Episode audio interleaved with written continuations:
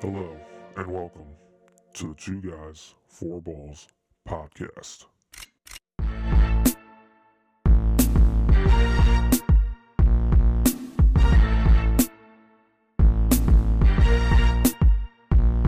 Hello and welcome to another Two Guys, Four Balls podcast. With me, as always, is Julius, my co-host, my ride or die on the podcast. Uh, and welcome to Yes, the the post draft reaction podcast. We're going to go through all seven rounds. We're not going to go through all seven, but we'll go through all the picks for the teams and uh, kind of talk about the picks that stood out to us, that didn't make sense, ones we liked, didn't like. Um, but first and foremost, before Julius gets into it, because he had the first pick, I'm going to answer some fan questions right off the bat. Uh, the first question we had, Julius, was um, how do we think we did uh, in the round one? Because that's what we did our mock draft in. Uh, and Okay. for, and for my and for my answer for that, um, you know, we got five uh, correct picks. Um, you and I talked about this before the draft, and we said that this was probably one of the most, um, you know, interesting first rounds in a while. That we didn't know what was going to happen uh, or where people were going to go. Um, I will say that we hit. Uh, I think it was 26 out of the 31 people drafted. Uh, there were some people who jumped up, uh, like an Anton Harrison who went 27. I had him going 32 to the Steelers. So I mean, still close. Uh, we had a Mazi Right. Smith. Um, you know, uh, things of that nature. Uh, you know, that we did some guys that we didn't have sneaking in. Uh, Jahmyr Gibbs, I didn't say he'd get drafted in the first round, but I did say if people remember, you know, he I would not be surprised if he went in the late first round. Now we'll talk about his pick later, but I did say that if people remember on our mock draft, I said I wouldn't be surprised if he snuck into the first round. Um, but uh, yeah, so I think we did well. We got five, you know, correct picks. Uh, uh, the place where the guys got drafted, um, and and those picks were the first pick with Bryce Young, and then C.J. Stroud two, uh, Will Anderson three, even though he went to the Texans and not the Cardinals. And then, funny enough, um, the Patriots and Steelers, we both drafted for them. I was 14 with New England, and then you were 17 with the Steelers. They switched picks, which means the Steelers went to 14 and the, and the Patriots went to 17. Uh, and they took, and the Patriots took Broderick Jones 14, and the Patriots took Christian Gonzalez 17. So that was just kind of a funny um, thing that happened there with our picks. We picked the correct guys just on the wrong team. So we thought they would go that, and where they went. Um, but yeah, I mean, I feel like we were right there with most of our picks. Um, there are some picks we'll definitely dive into more. Uh, but how do you think we did with our mock draft and kind of just laying out who we thought would get drafted and, and where they would go? Uh, I think more than anything, because we, you know, we picked one player per spot, but uh, for a lot of situations, we did talk about multiple players and uh, different possibilities that that were out there. So we mentioned things like the possibility of Arizona trading out of three. I didn't know that they would trade out of three and then trade back up. I didn't know they would do that. But um, as I was doing that pick, I just said, hey, if Arizona's stuck here, I would take Will Anderson Jr. to be the best and safest non-quarterback on the board. And that that's essentially what another team decided to do. Um, I also talked about with the New England pick. I specifically said with that pick, that was a trade down candidate, depending on how the board broke in front of them. I think the board broke better than New England even thought it would. Uh, but that that was a prediction as well. So those weren't necessarily player predictions per se, but just predictions on where there might be movement, where there might be volatility, where there are things to watch out for. And um, like even with Atlanta, I, I said with that pick, I, I called that pick the official beginning of the Bijan Robinson watch, and that's right where Robinson went. So uh, just things like that, where we acknowledged in a draft where uh, to be honest, like once you got past the first maybe 10 or 12 prospects, there just wasn't much separation from, say, the 13th prospect to the 50th. There were a lot of players that had a lot of wide ranges, even more so than usual, of where they could go. And uh, the other thing to keep in mind is all it takes is one team to to kind of throw things off a bit. So an example of that would be what the Jets did. Uh, we didn't have uh, Will McDonald the fourth in the first round, even though he was on my list of names for guys who could get into the first round. If the if one of the top four tackles in this draft got to the Jets pick, they're not taking Will McDonald, they're taking one of those tackles. And if Will McDonald doesn't get picked at 15, doesn't get picked in the first round, we'll never know. But that that's how delicate it was in this draft. And if you didn't get drafted in one spot in particular, the fall could be dramatic. And we saw that even even with Patrick's favorite quarterback, Will Levis. Once he got past four, there just wasn't a clean landing spot for him to go to after that. So a lot of it came down to if player A doesn't end up here, or if player A is not available here, then that can throw things off. So, considering that, I thought overall it was a solid job. And, and again, some of it was our own opinions, right? I didn't honestly think Zay Flowers would be the first wide receiver drafted. That was me saying, to me, he's the best fit for what Tennessee needed to inject into their offense. So, you know, considering that there was some of that mixed in as well, where they weren't necessarily predicting what a team would do, just kind of thinking, hmm, what's what's a good fix in this situation? I think overall, uh, we hit our goal for what we wanted to do. Uh, so I have no shame with how it did. I thought it went very well, all things considered. And there's a part of me that's already looking forward to doing the next one. Yeah, and just to kind of touch on some points that you made, um, for example, uh, if anyone listened to the pre-draft podcast, uh, I had the Falcons at eight. I said Devin Witherspoon because he was on the board.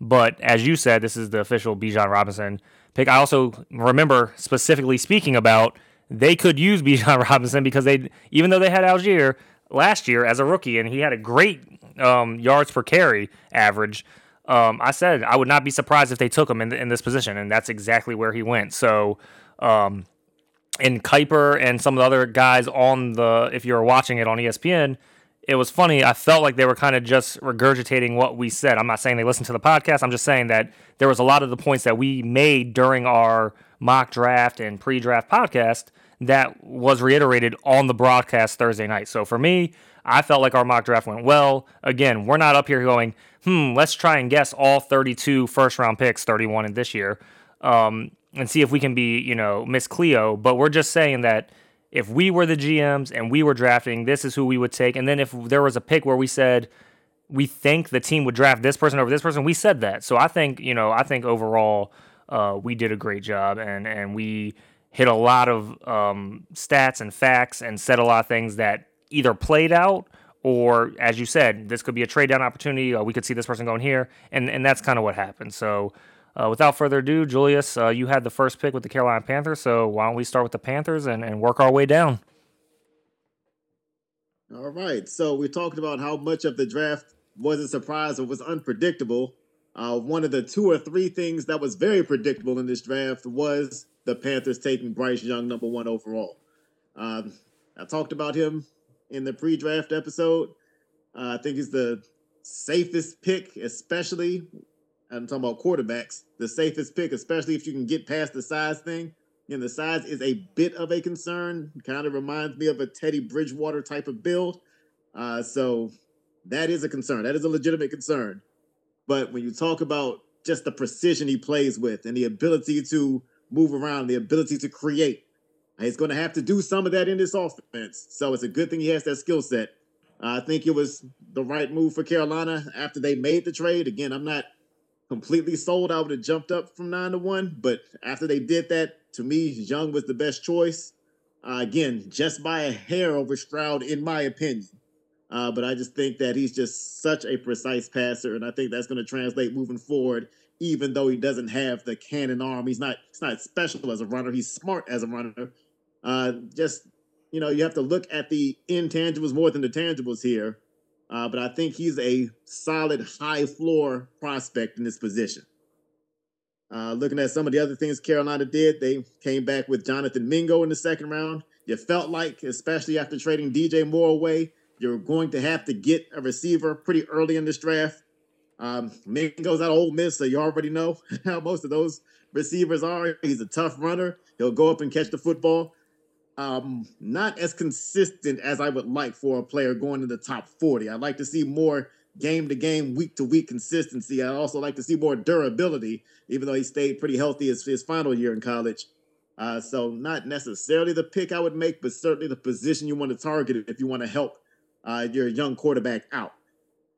Of course, a pick I like is Chandler Zavala out of NC State. So now you have a left side of your offensive line that features Ike Ekwonu, who you took very high in the first round last year, and now Zavala back next to him. Zavala's already talked about how he feels comfortable being back next to Ekwonu and just how much he learned from him while they were together at NC State. So uh, that's a great pairing there. Weirdly enough, even though Zavala's a left guard, they the Wolfpack would run to the right and have Zavala kind of roll out to the right or shoot out to the right to try to block there. So I want to see the Panthers use him a little differently than NC State did. I want to say just run behind Ekwonu, run behind Zavala on the left side of your line. Let those boys work. Just run straight at defenses. This is a team that, even though we're talking about Bryce Young and receivers, this is a team that was run base last year. I don't think it makes sense to fully get away from that, even though you've got a new coaching staff in place.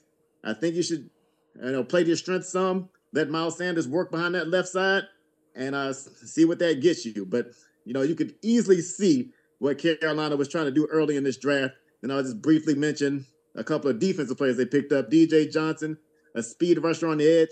He fits the mold of what they like, a kind of Brian Burns type, a guy who's going to be speed reliant on the outside. He can carve out a niche. And then uh undrafted player, Bumper Pool, a linebacker out of Arkansas. He's somebody to keep an eye on. He was uh, productive in college pretty much the whole time he was there. Maybe not a whole lot of athletic special traits, but just the kind of guy who will probably make an impact somewhere on the team, even if it's just special teams. Yeah, so obviously Bryce Young goes one. Uh, we all pretty much saw that coming. Um, we'll see how you know he'll fit in in Carolina, and and, and you know I knew I knew you would like the Chandler Zavala pick. Uh, again, I don't know if they were going with the Philadelphia uh, mentality of let's build a culture around guys who played together, but uh, you know that's that that offensive line will have two NC State Wolfpack guys there. And then yeah. uh, Jonathan Mingo, obviously, after trading away DJ Moore, I felt like they had to get someone that they could try and build a rapport with Bryce Young. Um, why not get another rookie where they'll probably work from day one together? So, um, two SEC guys, you know, probably played against each other, probably know each other a little bit. Um, definitely not mad uh, at at the Panthers draft. I don't, you know, for me, I don't have it as my best draft class by any means, but I also don't have it as my worst. I think this uh, draft they definitely tried to address needs, and obviously we knew quarterback and wide receiver were need, offensive line, um, and they only had five picks because of the trades and stuff. So uh, for having picks, just you know only one pick in round one, two, three, four, and five, I think they did uh, a decent job of getting and trying to fill uh, you know immediate needs for this team. And you know what? In the NFC South, anything is possible. So I would not rule them out doing any damage in the NFC South this year. Yeah. Uh, moving on to the second pick, which was the Houston Texans. Uh, after all the smoke and noise, and they're not going to take a quarterback, and blah blah blah blah. Guess who they took? C.J. Stroud. Uh, so um, I don't think anyone was that surprised that they took C.J. Stroud. Um, I think the thing that was surprising is they traded away their second round pick and a first round pick next year and some other compensation for to move back up to number three to take Will Anderson Jr.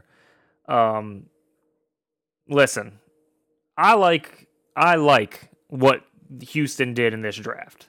They had a bunch of picks. They traded some. I wouldn't have traded away the second round pick with the first round pick of next year because even though the AFC South is weak, um, I just don't know if I'm giving up a very high second round pick along with a potential very high first round pick.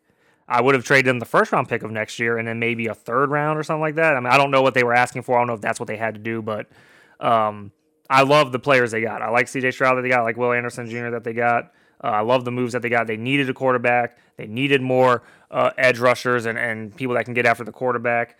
Um, and then obviously they get a wide receiver and uh, Nathaniel Dell out of Houston um, in the third round. And then they picked up another wide receiver, but this is later, kind of a flyer pick with Xavier Hutchinson out of Iowa State. Um, and then they added another defensive end with uh, Dylan Horton from TCU. Uh, and then I will let Julius touch on some of the other picks here. But they also drafted two centers, which I thought was kind of interesting. Um, but again, this team needs a lot of help in a lot of places. Um, you know, I would have loved to see them address defensive back. I know they got safety uh, in the seventh round, but I, you know, I wish they would have gotten another corner. Um, but again, this team needs a lot of work. I like their first two picks a lot. Uh, I actually like, you know, again, Juice Scruggs as well. And again, I'll let Julius touch on some more of these guys, but um, and Nathaniel Dell. But I actually like what the Houston did in this draft, Julius. A lot. I like the, I like the direction that they're moving in.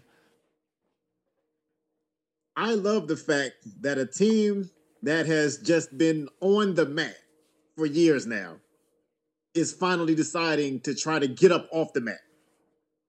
And you feel like with DeMeco Ryans there, it's just a different energy. And I feel like his energy was reflected in their approach to this draft. Again, CJ Stroud, Coleridge Stroud the fourth, to me is right neck and neck with Bryce Young. It's right there. I think Bryce Young is just a little bit more precise as a passer, but I think these guys are 1A and 1B. You get the 1B quarterback. I think you do just fine there. I was glad they made the right choice there uh, to not be petty, not let all the kind of personal stuff and the reports and rumors get in the way. Just go ahead and take the best quarterback on the board. Let's get it going from there. Then you circle right back and you get Will Anderson Jr., who I was talking about as the best, safest non quarterback or at least defensive prospect in this draft. To me, that says we are trying to fight back finally. So I love to see it. And of course, keep in mind DeMeco Ryans, where he play college ball? Alabama. No surprise, they go Alabama with Will Anderson and then come back later in the draft and pick up Henry To'oTo'o, also from Alabama. So you can see the DeMeco Ryans fingerprints on this roster already. And I just love that the Texans, after a couple of years where they haven't supported their head coaches at all, they are finally supporting a coach. And of course, it's a guy who is one of the most respected players in the history of their franchise. So it's good to see that. Uh, you talked about Nathaniel Dell Jr. I'm not going to call him tank because he's 5'8, 165. Not tank size to me, not for the NFL anyway. I think he's going to be valuable both as a receiver and a return man. He's going to provide speed uh, to some offense that's going to need it, and to a special teams unit that's going to need it as, well. Uh, you talked about Frederick Scruggs. I'm not going to call him Juice because you're a center. Well, what kind of what kind of nickname for a center is Juice? But you know, you can see this team working, trying to build up that offensive line. They took Kenyon Green last year with the first round pick, so they follow that up with the second round pick to get Scruggs. Uh, you talked about the other center, Jarrett Patterson. He can play guard as well. So you can play these two both at the same time on the offensive line with Kenyon Green. Again, you're starting to build things around your quarterback to help protect him. And I got to watch out for, again, another undrafted free agent, Xavier X Valladay. I talked about him in the pre draft. Uh, just a superior athlete. I don't know why he didn't get a combine invite. That that shocks me, but uh, this is a guy that even though he's an undrafted free agent, he has the potential to be a three down back. He knows how to succeed in short yardage situations, find a knack for the end zone, and is an explosive athlete. So again, just somebody to keep in the back of your mind. I think it's a great insurance policy for somebody like Dameon Pierce, and maybe even gets a change of pace role in this offense. So I'm curious to see if he can make that roster. Moving on to the team with the fourth pick, the Indianapolis Colts. And, you know, this is where the draft started to, this is one of the turning points in the draft. Uh, the Colts elected to go with Anthony Richardson over Will Levis, despite the fact that a lot of reports out there said Levis would be the pick here. It's it's an interesting approach. Uh, this this is the clear swing for the fences and don't care if you strike out kind of move right here. Uh, Anthony Richardson, you well, I don't have to tell you, this man is arguably the most pure athlete at, at the quarterback position, at least since like a Michael Vick or somebody, and maybe ever when you factor in the size. So you're banking on all of this raw ability developing into something that resembles a consistent NFL quarterback. I do absolutely believe this is the Jalen Hurts effect. Keep in mind, it's the Eagles' offensive coordinator who's over in Indianapolis now. If he's seen one quarterback clearly make strides to improve as a passer and all of a sudden has gone from borderline NFL quarterback to MVP candidate to getting paid big time. So you can see how quickly Uh, he believes, Shane Steichen believes it can change. Uh, again, I thought Hurts was a better college passer than Richardson was. So I think you're starting from a step farther back. But again, the raw potential there is, is there for Richardson. And so you get why it's the move. I'm a risk averse person, so I would not have made this pick myself. There's too much risk too early in the draft for my liking. But at the same time, I understand that if everything breaks just right, Richardson could have an outstanding career. It's just that, that's a rich it's a rich gamble there, but one that could pay off dearly. Uh, just quickly on some other players. Josh Downs is one of my favorite receivers in this in this class. You get him in the third round. I just think he's a smooth receiver. Does a great job with crossing routes. Uh, does a nice job catching the ball in stride and making moves after the catch. I think he's going to be huge for Richardson's development because he can get Richardson those easy throws across the middle. Uh, Adetomiwa Adebawore, they got him in the fourth round. This is somebody who, based off his athleticism, we're talking about a 280 pound defensive end who ran a sub four five. You would think off that alone, this including that's not even considering the fact he was actually fairly productive at Northwestern. So uh, a shock that he fell to the fourth round, but that's a gain for the Colts. So that's a big move that I love for them. Um, they drafted Blake Freeland also in the fourth round. Again, we see this theme you get your quarterback. Now we got to try to scramble for picks to protect that quarterback. So I like what they're doing. And um, just kind of backtracking a bit, Julius Brents, this, this not, not just talking about how great his first name is, but Julius Brents, you're talking about a six foot three corner who has decent speed and explosive athlete, can jump with just about any receiver if we want to talk about attacking the ball at the high point. So I thought the front end of the Colts draft was good. Uh, and I thought at the back end they did a nice job of just kind of picking up some athletic guys who have some upside. But I, I thought they did pretty good second, third, fourth round. But this draft is going to hinge on what they get out of Anthony Richardson. Yeah, uh, when I made this pick, I definitely thought that um, they would take Will Levis just out of a NFL, he fits the mold, looks like a quarterback type of type of pick, right? I um did not think Anthony Richardson would go this high. Not saying that I like Levis more than Anthony Richardson because if anyone's listening to the podcast, they know that's not true. But um, just from a just from a you know Josh Allen, that's all you heard. That's all you heard Kiper talk mm-hmm. about for 17 hours during this draft is how good Will Levis is, and he reminds him of Josh Allen and blah blah blah. So for them to take Anthony Richardson, um, like you said, it very well could be the Jalen Hurts effect.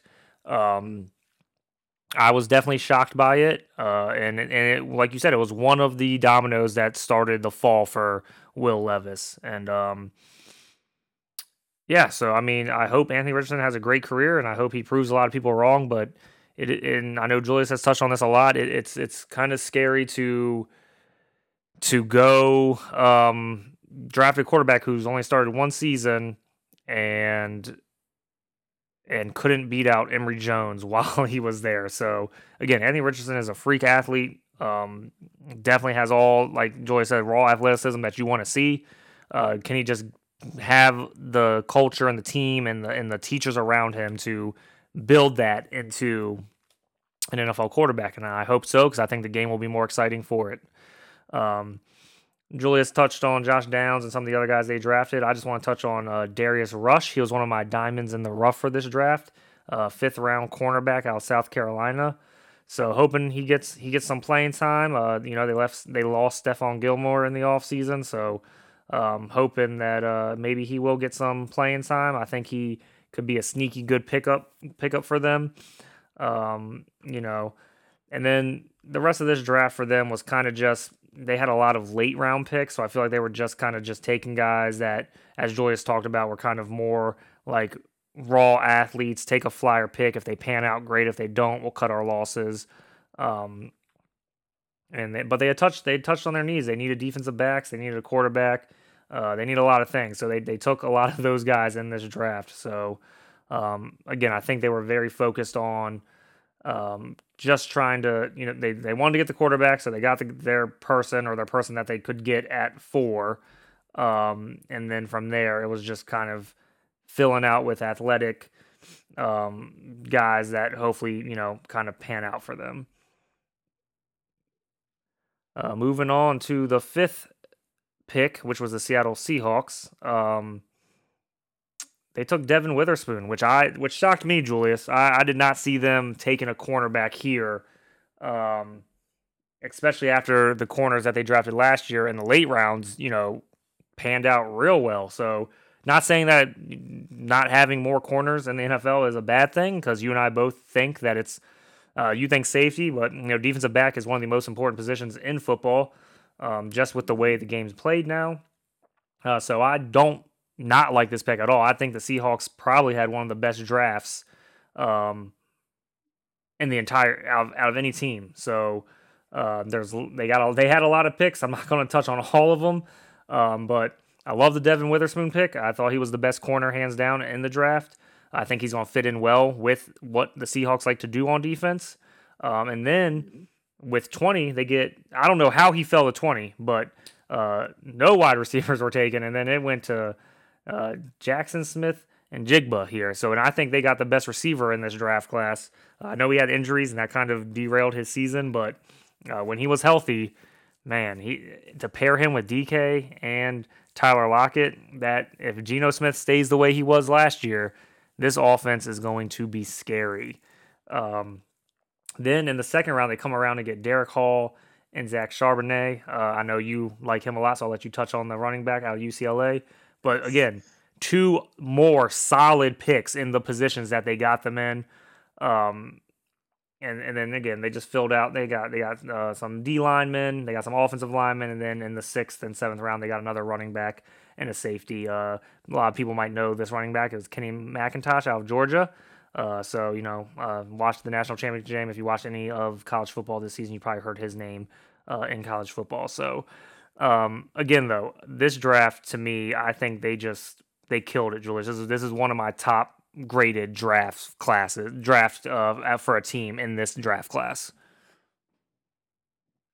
I have to agree with you, and the ironic thing here is in years past, and I talked about this last year, usually I look at Seattle's draft board and I'm like, what? That's what I think every year. They they draft a first round pick or a second round pick, and I'm like, why is that person even going in the first four rounds? It's usually the late rounds where I like what Seattle does, but not the early rounds. This year, not the case at all. Uh, Devin Witherspoon, I'm, I'm with you. I didn't think they would go corner in that spot. I thought they had other bigger needs. But at the same time, uh, you think back to the recent history of Seattle, and the last time they were successful, it was with the Legion of Boom. So now you get Devin Witherspoon. The one thing I said about him during the pre-draft episode is this guy will hit you. He is the premier candidate with this style of play for a Legion of Boom Part 2 type of secondary. So, from a cultural standpoint, I understand why the Seahawks made this move because you just don't see a corner who hits the way Witherspoon does and can still cover at a very good rate. So, love that move. Like you said, you come back. The Seattle didn't need a receiver, but Jaxon Smith-Njigba is sitting there. I assume he was much higher than 20 on Seattle's board. So you go chase the value. Now you put him in, in a system where you already have DK Metcalf and Tyler Lockett in place. So now, even though he's like, like I agree with you, Patrick, top pros- the top receiver prospect in his class, he doesn't have to step in and be the guy right away. He doesn't even have to step in to be the second guy right away. He gets to go out there and go up against defenses that can't afford to focus on him. And we saw his last healthy season at Ohio State. We saw how dangerous he can be when there are two other receivers around him that you have to focus on. So you know, good luck containing this offense, like you said, if Geno Smith is anything like he was last year. Zach Charbonnet, to me, he was right there with Jahmyr Gibbs as far as I'm concerned. I like Charbonnet as a three down back. He's always been a productive runner, a tough runner, a runner, again, another runner who can get you those short yardage uh, converges, conversions. Um, at Michigan, he didn't get to catch the ball a lot of the backfield. UCLA, they let him do that more. So he proved that he can have three down value. And I just think to have that as a change of pace and insurance for Kenneth Walker III. We saw Walker get hurt last year. We saw the offense not be the same without a healthy Walker. Now with Charbonnet, even if something does happen to Walker, you've got Charbonnet there as a backup plan. I think that's a brilliant pick.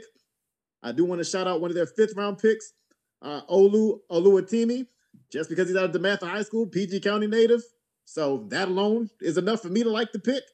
You talked about Kenny McIntosh, another running back. I imagine him having kind of a JD McKissic type of role in this offense. Seattle's always loved to have a specialist receiving back in their backfield, so he fits that. I also like Holton Ahlers. I talked about him a little bit in the pre-draft, and you know a lot of people had Seattle going Anthony Richardson or taking a quarterback high. I said you don't need somebody who who can fit in fill in for Geno Smith right away. So I like the fact that they got a guy like Holton Ahlers who's got the size, got a pretty good accurate arm, you can put him as a developmental project. If he never pans out, who cares? But I thought that that was the move to make if you're going to make any type of move at quarterback. And then one more guy I'm keeping my eye on, Matt Landers, wide receiver out of Arkansas. You're talking about a six foot four receiver who runs a sub four four. We know what Seattle does when they can get a freakish athlete at the wide receiver position. So again, with a loaded wide receiver depth chart, somebody like Landers can come in as a fifth receiver and be a matchup nightmare with his height and speed. So just something to keep an eye on there. Now we are going to get into the team with that that had the sixth pick, and that would be the Arizona Cardinals. To be honest, I wasn't sure what direction they would go in. Um, I wasn't sure. Again, picking at three is kind of an odd place to be because we knew they didn't need a quarterback. I thought they might just go with best on the board who isn't a quarterback. It seems to me like they targeted a specific position and a specific player based on the fact that they were willing to trade back up. So they get Paris Johnson Jr., uh, offensive tackle out of Ohio State. Now, keep in mind, in the same draft where the Steelers picked Joey Porter Sr., the Cardinals that same year picked Paris Johnson Sr. Not talked about much, but you know that that came a full circle for a couple of different players in this draft. So Paris Johnson Jr., obviously the offensive lineman that the Cardinals feel has the highest upside. I talked about how I like Skoronski more, but I understand Skoronski is not six six. Skoronski doesn't have the long arms, doesn't have the pure athleticism that Paris Johnson Jr. does. So if those are the traits you're after, combined with the fact that he did play good football, this is not some type of project or something. He, he played good football at Ohio State. He moved around a bit on the line, so you get a little bit of versatility there. So I understand the move. Kyler Murray certainly approves the move. So uh, good deal there. You get BJ Ojulari in the second round. He's got some tools. I, I'll have to see it at the next level. I'd like to see a little more explosion out of him uh, to get around the edge at the NFL level on a consistent basis. Uh, so again, 41 might have been a bit high for me to take him, but again, the Cardinals, the next pick was nine, it was, was uh, 72. So odds are he wasn't going to be available at your next pick. So I get why they took him when they did. Uh, but Ojulari is somebody i have to watch to see if he has a higher ceiling than than what I imagine in my mind. A pick that I did like for the Cardinals was Owen Pappoe, a linebacker with a bunch of speed. He's he's undersized. He's not going to strike you. Uh, he gives up a little little ground sometimes when he has to make a tackle because he's not a big guy and he plays in the box. But you can see him in space be a hitter. He did lay out Sean Clifford on a on a run, so go, go you can go look that up. That's a fun hit to watch. And uh, Owen Pappoe, which I, I, wish his name was pronounced Papal because it's, it's, spelled like it could be. But Owen Pappoe he did get an interception on Bryce Young, and Bryce Young didn't throw many, so that's a bit of a claim to fame for him. So we're talking about a rangy linebacker getting a fifth round pick, so kind of low risk, but he's somebody I think can carve out a role on this team. Uh, so he's probably my favorite value pick for the Cardinals here. Yeah, when the Cardinals traded down, um, I didn't know what to expect, what was going to happen, and they traded back up, and I, I, was just as confused as you didn't know who they were eyeing, what they wanted to do. I don't think the Cardinals will know what they want to do half the time. Um, and then I'm not mad at the Paris Johnson Jr. pick. I think it's a solid pick. Uh, you and I both, you know, like Skoronski as well. Uh, again, though, Paris Johnson Jr. is a big human being, so you know they they may have just thought, you know, let's let's pair tiny Kyler Murray behind Paris Johnson, and maybe we can hide him out on some of these quarterback bootlegs. I don't know. So maybe that's the plan here for the Cardinals. But um, you know,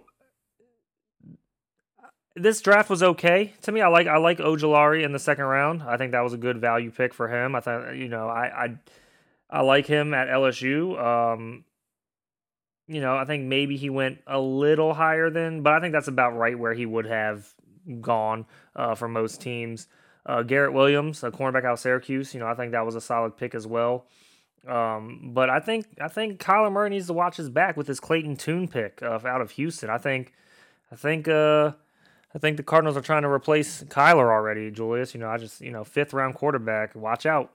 Um, if Owen's name was Papal, I, I can only see um, stepbrother gifs his entire career. Pow, pow, you know. So, uh, good. Maybe it's a good thing for him that he's not. Uh, this was just an okay draft for me. Um, I do like the Paris Johnson Jr. and Ojulari picks. Um, after that, you know, I guess I mean in every draft the jury's out until they play a snap, but um, just seems like they didn't really. It was just I don't know. This draft just seemed kind of all over the place for me. Um, for the Cardinals, you know, they didn't address running back, and I feel like they haven't for years on this team. I feel like they've never had a consistent run game uh, besides Kyler Murray, and you don't want that to keep happening for your franchise quarterback. I mean, I know it works out well when it works out, but um, I don't know, man. I just I just wish they would have maybe addressed more key areas uh, for me. And again, offensive line was a big need, uh, but then after that, I just felt like this draft was kind of all over the place for for, for the Cardinals. Um, I'll let you start seven since that is your team. so I, I would say this. Usually, I am pretty angry after the first day of the draft as a Raiders fan. Last year was really nice because you know you traded the first round pick for Davante Adams, no worries at all. Uh, this year, I can't be upset with the pick at seven. You go with Tyree Wilson. Uh, somebody, Patrick and I, uh, we we would have been totally fine if he went top five, maybe even a bit higher than that. Uh, so you get him at seven. That's pretty decent value. I've talked about how the Raiders need to at some point commit to the idea of having more than one capable edge rusher.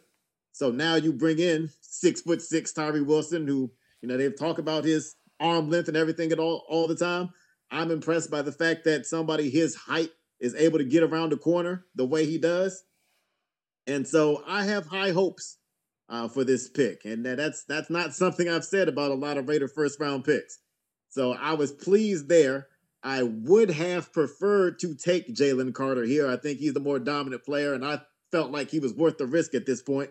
But the Raiders have their reasons for not feeling too comfortable with that situation. So it is what it is. You take Tyree Wilson here. I guess the safer for this franchise to go that route. And again, uh, it, it addresses a need with the best player on the board at that position, in my opinion, at the time. So, uh, not too many qualms about that. I wasn't too thrilled about trading up to go get Michael Mayer. Uh, I think he's going to be a solid player. Don't get me wrong. And the Raiders' tight end death chart, chart was uh, looking a bit rough. So there's an understanding for why there was so much uh, put on as uh, put on, you know, getting this pick, moving up, having that sense of urgency to go get this pick. And I, I just think that the ceiling is capped for Michael Mayer. That's that's my only issue with it, with it is that I think he's going to be a good player. I don't see like a potential for a great player. I could be wrong. I could be wrong. He was a very solid college player. Uh, I was nicknamed Baby Gronk. Where's number 87? That was overhype, but he should be a good, solid player, a guy who can go up and catch jump balls, a guy who's a solid blocker. So Josh Jacobs should like this pick. Um, so it's, again, it's a decent pick. It's not it's not a miss. It's not one of those head scratching type of picks that you get used to from the Raiders. Um, it's not again the most inspiring pick to me, but it's not a bad pick. So two solid picks to start off the draft is very un-Raiders like. I'll take it. Um, as the draft went on, you kind of you kind of felt like it was a more traditional Raider draft. Uh, I didn't see the need to go get Tre Tucker in the third round.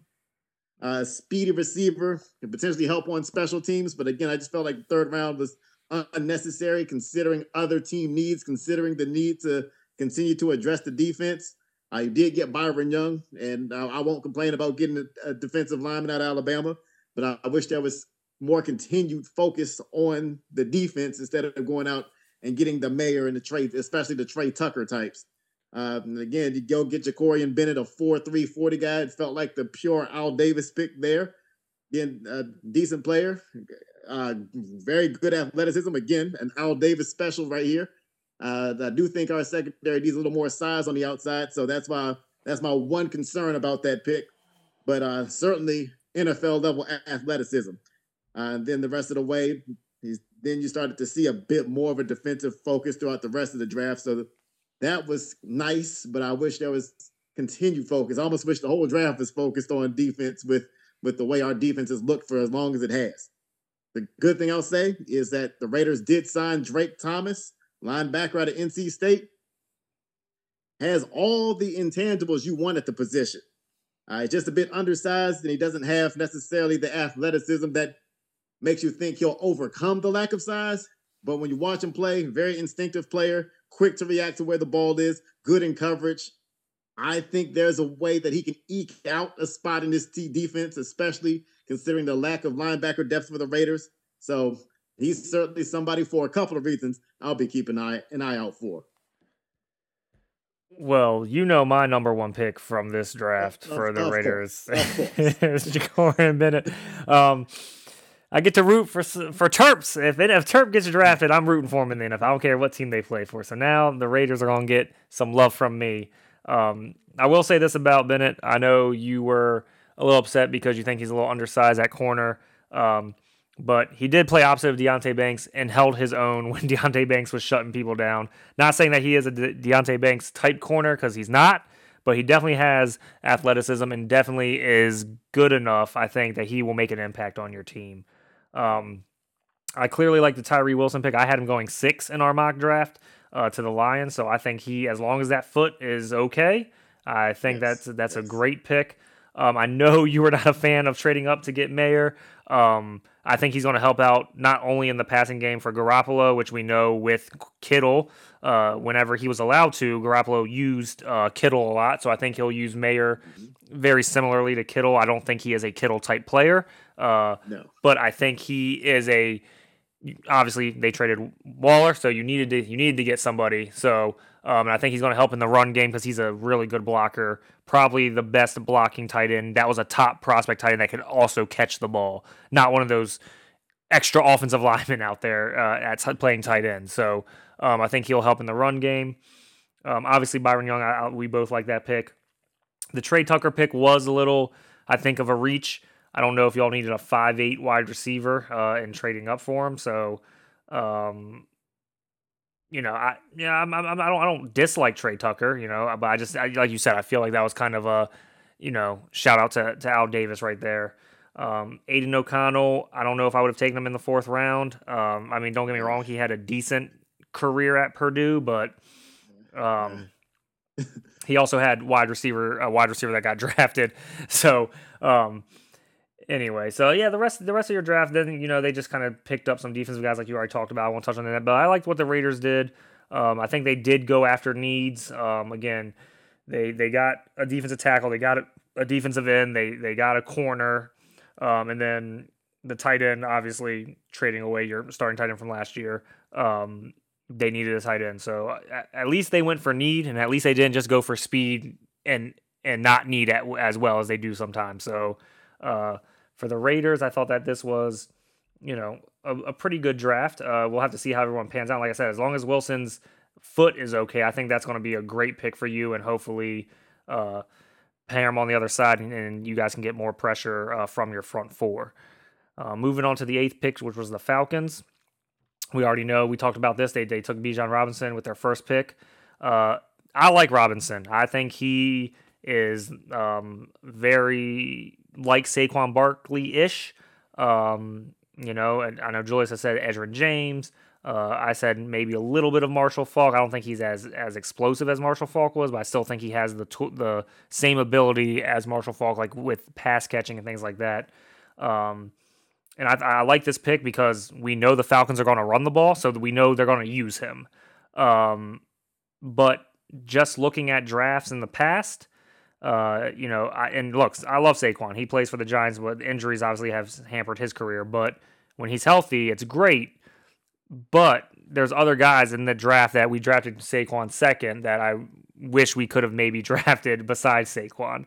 Uh, and I like Saquon. I think he's a great running back. I just running back is being devalued in the NFL, and taking one in the top ten when there's other um, prospects out there like a Jalen Carter, who was my number one prospect, uh, right up there with Will Anderson Jr. in this draft, um, which was also a need for this team. So I I, I would have taken Jalen Carter if I was the GM. If he fell to eight and I'm sitting there, and that's nothing against Bijan Robinson. Again, I think he's one of the best prospects in this draft on the offensive end. I think he is a game changer, and for this team, it makes sense. Uh, Julius, I just eight with Jalen Carter sitting right there, I think I would have had to pull the trigger on Jalen Carter personally. Um, and then to pair with Bijan Robinson in the second round, they they get Matthew Bergeron out of Syracuse and a, guard. Um, and then then they started drafting defense to, to fill out the rest of their draft. And then they, you know, in the seventh round, they took a safety and a, another guard. Um, but uh, they got Zach Harrison uh, out of Ohio State in the third round and Clark Phillips, uh, a corner from Utah in the fourth. But uh, this this draft class is going to solely focus and realistically around Bijan and, and Matthew Bergeron and see how they can pair together in that offense. Um, you know, again, for me, I think it's too high. I would have taken Jalen Carter, but I can't. I'm not mad because at least we know with the Falcons they're running the ball. Yeah, you hit the nail on the head uh, with that last statement. The Atlanta Falcons are going to run the football. They showed last year they'll run the football with whoever they have back there. Uh, it didn't matter. They, they had a, a, converted defensive back getting carries at one point. So uh, the Atlanta's going to run the ball. That that's their identity. Um, you know, they got the coach over from Tennessee. That that's the identity. Run the football. So if there's any team that's going to get the value out of taking a running back in the top 10, it's going to be the Falcons.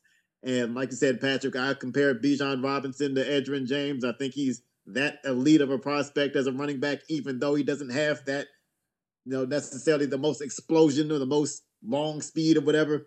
This is a guy that's just well rounded, no real weakness to his game. He's got adequate speed, good power, good vision, like you said, catch the ball out of the backfield. Uh, this is a guy who never has to come off the field. I'm curious to see if there's going to be times where he shares the field with Tyler Allgeier because you know Allgeier had a solid season. He got stronger as the season went on last year. I almost feel like he deserved a better fate than have Bijan Robinson picked here. But I think you can't just completely move Allgeier out of the offense just because you got Robinson. But uh, there's no question Robinson's going to get the ball a lot. He's going to have opportunities to get the ball in space. The card, uh, excuse me, the Falcons are going to get their money's worth out of this pick. Uh, you can believe that. And I'm not one of these people who feel like you can't draft a running back here. I'm not worried about what a draft pick looks like 10 years from now or even seven years from now. I'm, I'm worried about can he help my team win now and within the next couple of years. Bijan Robinson can do that for you. I would have been tempted by Jalen Carter here as well.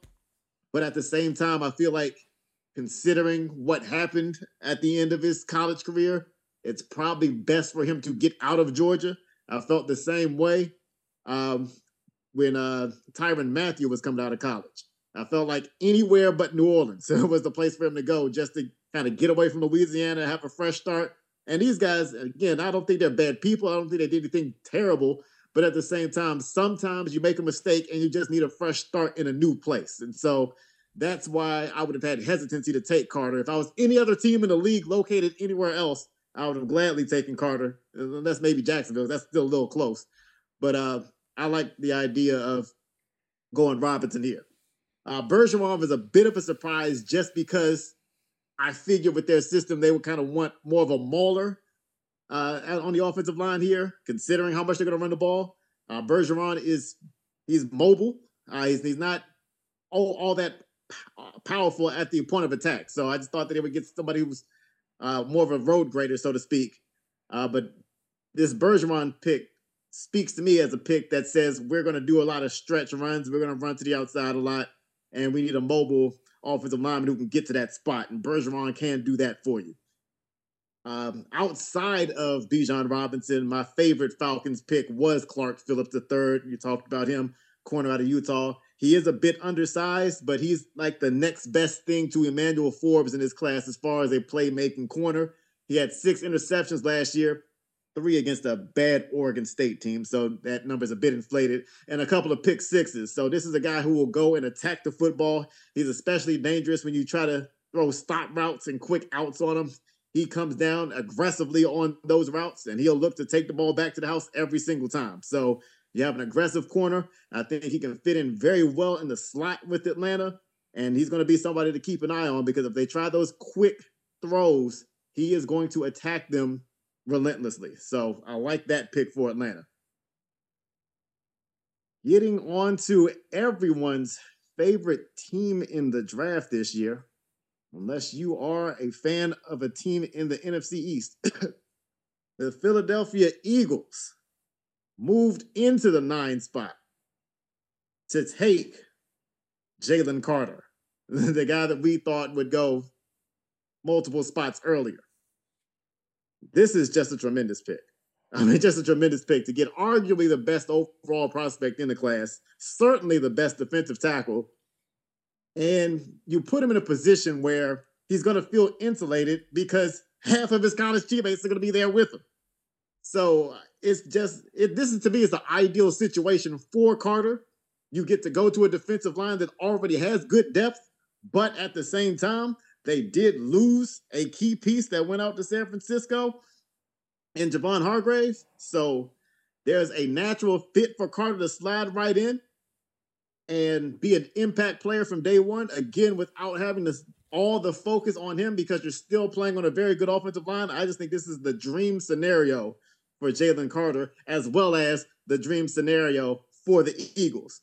Uh, then the Eagles come back, and I, I just I cannot understand how Nolan Smith Jr. falls to pick 30. I just I don't understand how that happens. I don't understand how apparently only the Philadelphia Eagles realize that the Georgia football program is pretty good. You, you might have noticed they've been pretty decent the last couple of years. Their, their defense has been pretty decent. Apparently, only the Eagles know that. Apparently, only Howie Roseman knows that.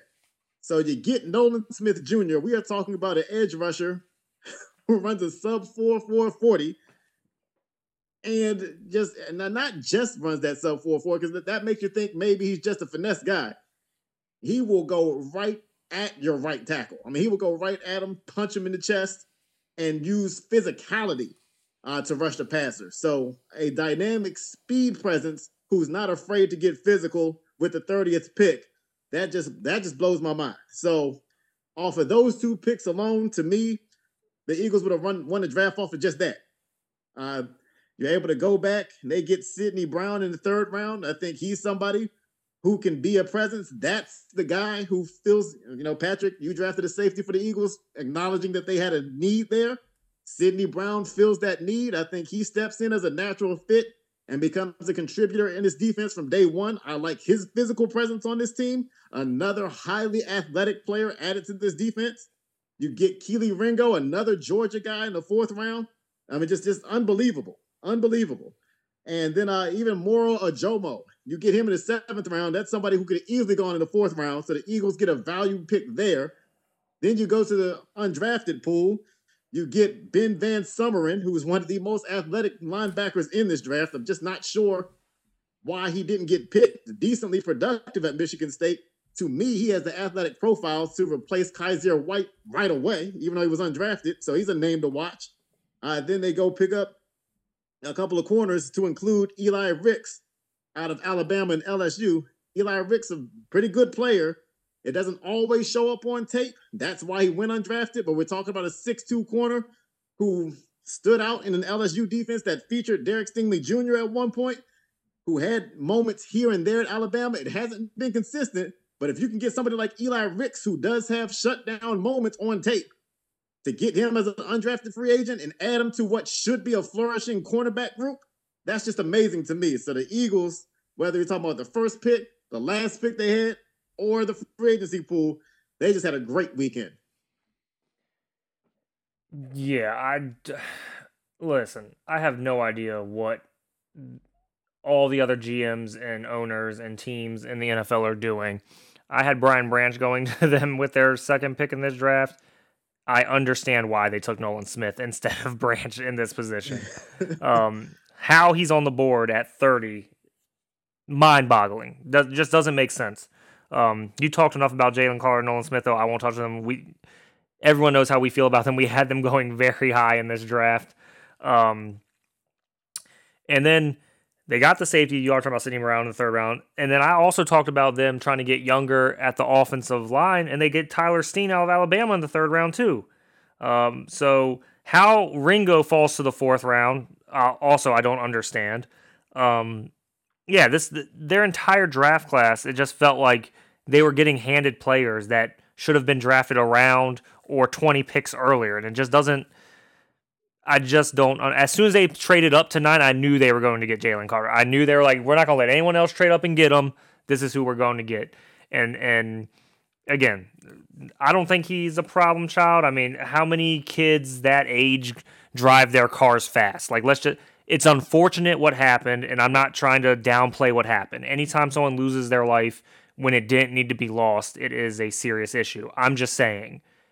I know I did, and I know a lot of people that I almost everyone I know has driven their car fastly in some at some point in time in their life. Normally, when they just gotten their driver's license or are younger. So, um, I don't think he's like I, I don't think there was any malice or, or ill intent in what he was doing.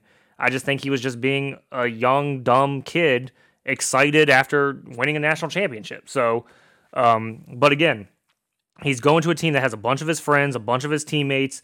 They'll he'll probably live in close proximity to them. They'll probably hang out. So I, I just think that the rich get richer, and I'm a Giants fan, and I think that the Eagles probably had the best draft in this. Again, the Seahawks are up there for me as well, um, but the the rich get richer, and, and for a team that went to the Super Bowl, you normally don't see the team that went to the Super Bowl, either of them, come out as probably the best draftees. That's unheard of, and that's pretty much what happened in this draft. And it's infuriating that it was even allowed to happen. It, I, again, I just don't understand how they got half their picks. Um, moving right along to the 10th pick, which was the Chicago Bears, um, taking Darnell Wright with their first pick. Uh, again, we knew once a tackle went off the board, it would probably be a little um, you know, waterfall effect and the dominoes would start falling. That's pretty much what happened. So Paris Johnson went you know, six to the Cardinals, and then you know you you had a couple ends and tackles, and then here comes Darnell Wright, and we'll get into the other picks later. But the tackles kind of went the top three. Um, I think this is a great pick. I, you and I have talked about their offensive line ever since Fields was drafted and how it was a JV offensive line. So this is definitely a uh, need pick. I think it was their highest priority need. So I'm glad that they were able to um, uh, get that address. And I think they got an absolute stud in, in Darnell Wright. Um, and then they come back in the second round and address their other side of the line, which was also a need.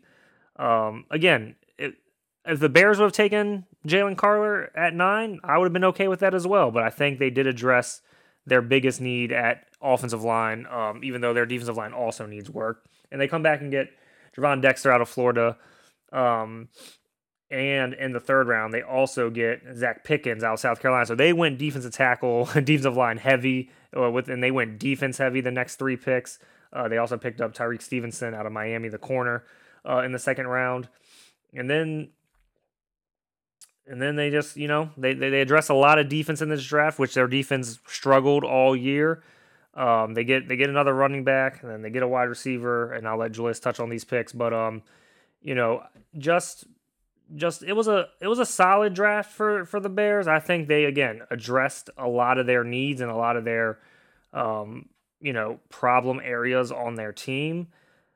Um, but you know, I I just I like I like Darnell Wright, and I like and I like their uh, second pick with um, the defensive tackle out of Florida, Gervon Dexter. Uh, again, I think a lot of this draft what for them was just need, need, need. And again, this team went three and fourteen. You saw flashes from Justin Fields, uh, but you just need more. Uh, and if Claypool doesn't pan out, uh, they're going to be very upset that they, they traded that pick away. Yeah, that, that did hurt to trade away what ended up being the 32nd pick of the draft, literally higher than you ever thought it could be because you thought you traded a second rounder trade the 32nd pick, which is almost always a first rounder. So that, that's got to be a little tough for you. Uh, but that said, even with that wasted pick, uh, like you said, that they knew what their needs were. They knew they needed to address the offensive line on both sides of the ball. I said Skoronski would have been my pick for the Bears, but I said I don't care who the pick is as long as it's an offensive tackle. Please save Justin Herbert. I mean, excuse me, please save Justin Fields. Justin Herbert's getting saved enough. Darnell Wright, again, you're going with the pure skill set. You're going with six five, very long arms, the biggest of the offensive tackles that were at the top of the draft. Uh, so you get what they're trying to go with there. Uh, you feel like if every one of these offensive tackles reaches their absolute ceiling, Wright might be the guy who ends up being the top one. So I see that they're chasing the upside here. Again, I would have gone safer, but I understand the chase for the upside. Uh, Darnell Wright can be the most dominant of the tackles that went highly in this draft.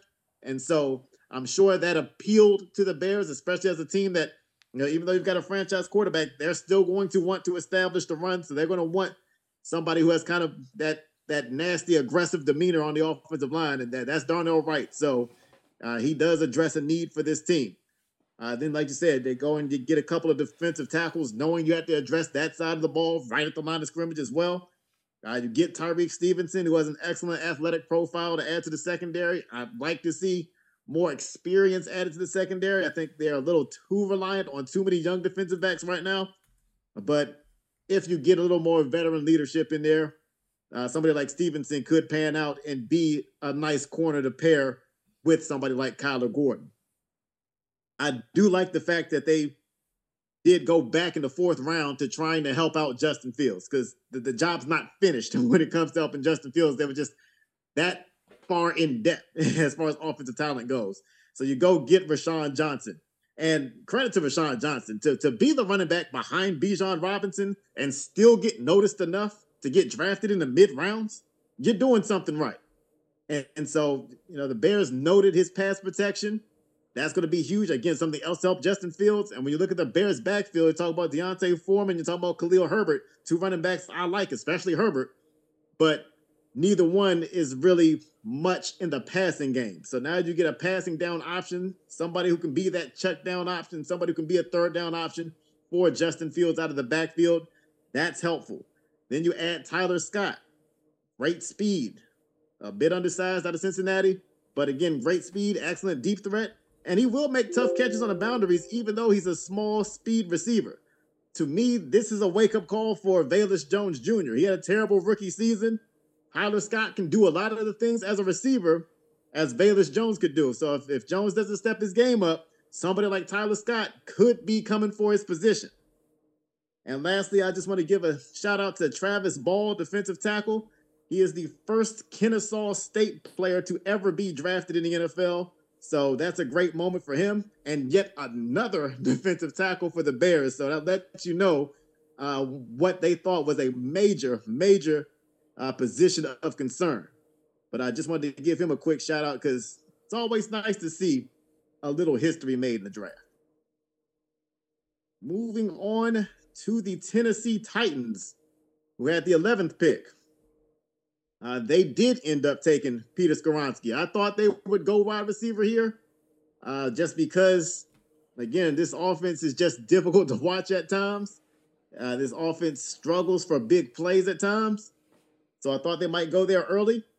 They do go with Skoronski, which you're not going to hear me complain at all about going and getting Skoronski. To me, he is very close to being a can't miss prospect. He might, again, he might not be the greatest offensive lineman that comes out of this class, but he's the one I'd be most surprised by by a wide margin if he's not a good player or not a really good player for this team. So The Titans did need offensive line help. You did lose Taylor Lewan. Uh, you did lose other pieces on this offensive line, so that was a need. So I thought it was a good pick for a position of need, and that's what you want to do at the top of the draft.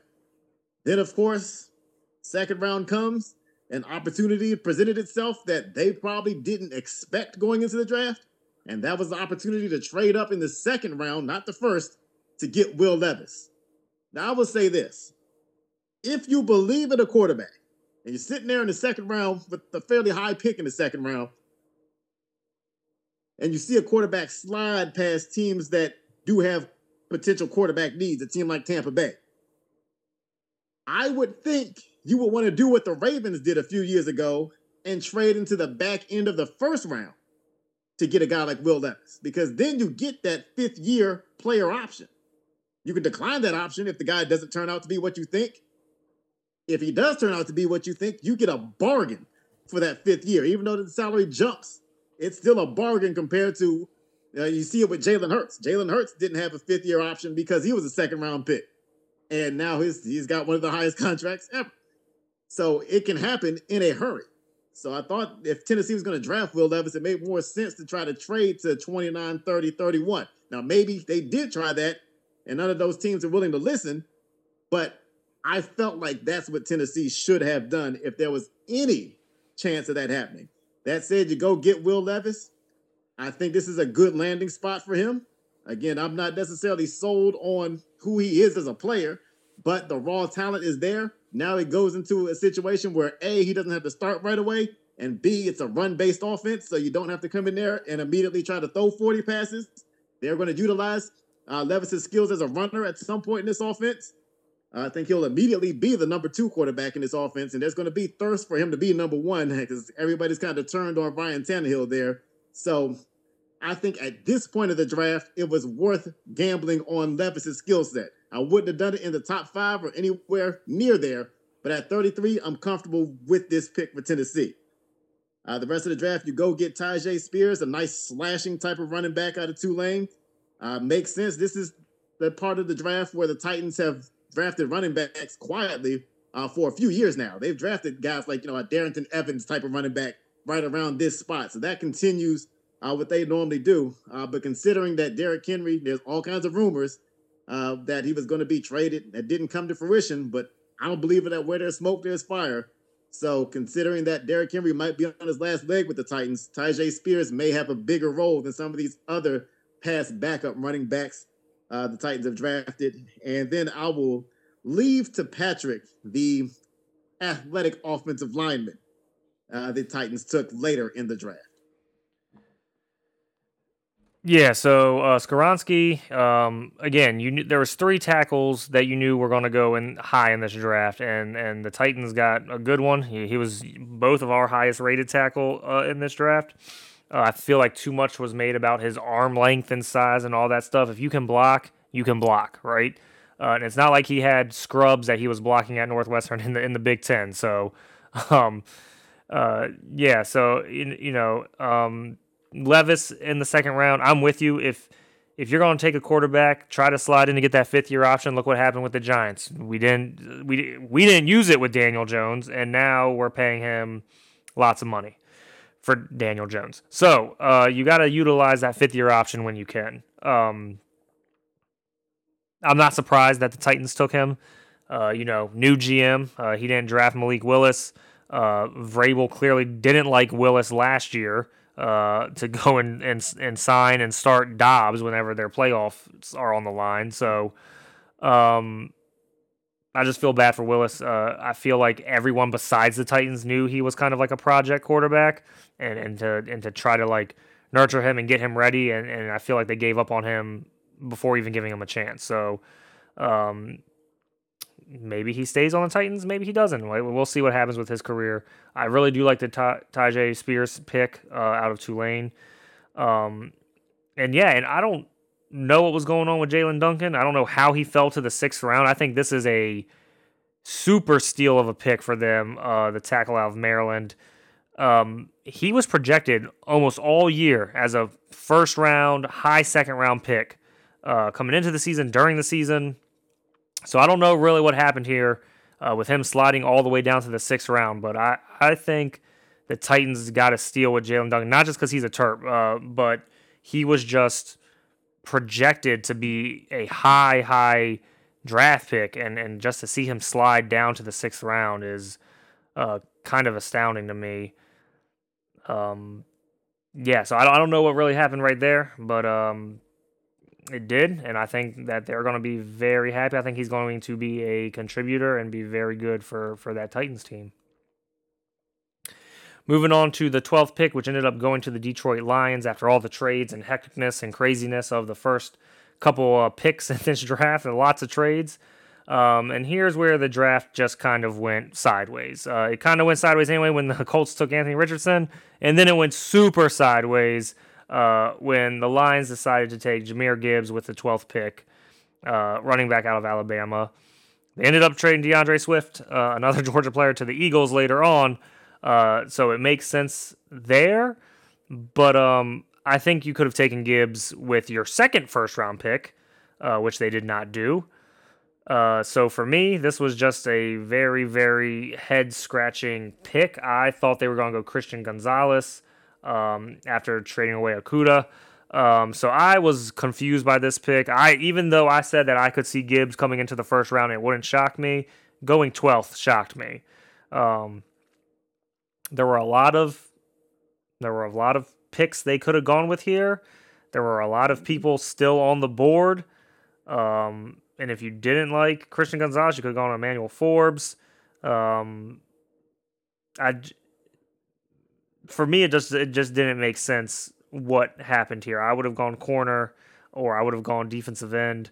Uh, maybe not Lucas Van Ness, but then again, you know, pair him with Aidan Hutchinson, and who knows, maybe you have lightning in a bottle there. Maybe you could have gone on Will McDonald here. Um, I just, I don't know, man. I just I didn't like this pick at all uh, for where it was. Um, and then the comeback with Jack Campbell, which you we you talked about on our on our mock draft podcast, and I, I don't think he's a bad linebacker. I just don't know if he's the 18th overall pick linebacker f- for me. Um, so I just did not like their first round. Uh, the second round they had two picks. They go Sam LaPorta, tight end out of Iowa, so two Iowa picks back to back for them. I do like the Brian Branch pickup, the safety out of Alabama. Um, I, I like Branch. He, I think he was the clear cut best safety in this draft. Um, and then they go Hendon Hooker in the third round, um, which I'll let you touch on. And then, you know, just out of there, they get another defensive tackle, uh, Brodric Martin. And then they get another offensive tackle with uh, Sorsdal from William and Mary. And then they finish it out with Antoine Green, a wide receiver out of North Carolina. So, um, yeah, I don't know. I this was a very confusing draft. Uh, for me, I just don't know if I liked any of the value of their picks where they got them. I think Brian Branch falling to them in the second round was was a nice surprise for them. Um, but I, I don't know, Julius. I just was not. I'm not feeling. I know they. You'll like that they uh, signed uh, Cory Durden, the uh, the defense tackle of NC State. Um, mm-hmm. But I just, I don't know, man. I just I was not feeling this draft at all for, for the Lions. I just you're so close and you're right on the cusp of kind of being a playoff team, and I feel like this is why bad teams stay bad, in my opinion. You you got to build through the draft, even though people think you can build through free agency, and this just was one of those things where you're just kind of like. You always think they're going to turn the corner, and then they end up doing a Lions type of thing, and that's what this was for me. This absolutely shocked me.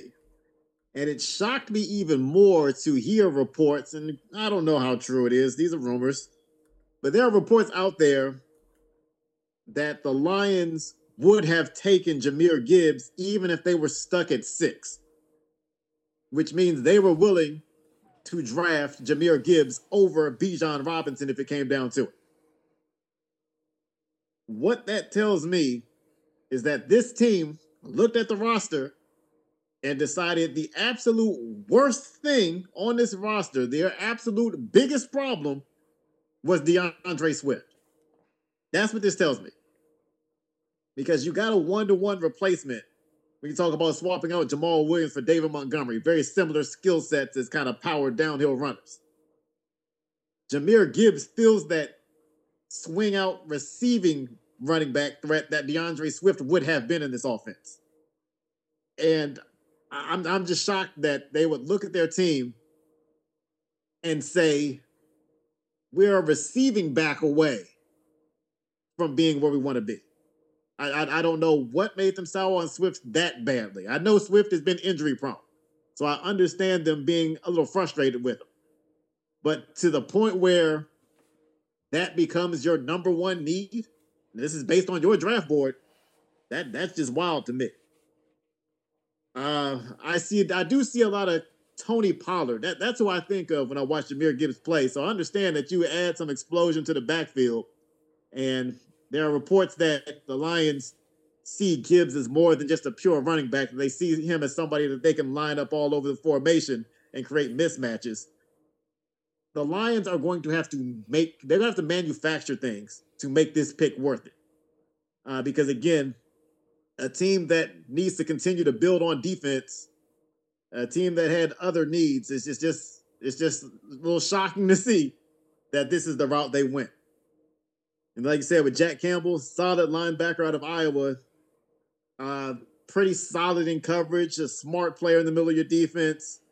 Uh, they've kind of gone this route before in the draft. They've drafted somebody like a Jarrad Davis around this spot in the draft. Uh, I thought they were the only team that valued off-ball linebackers to nearly this extent.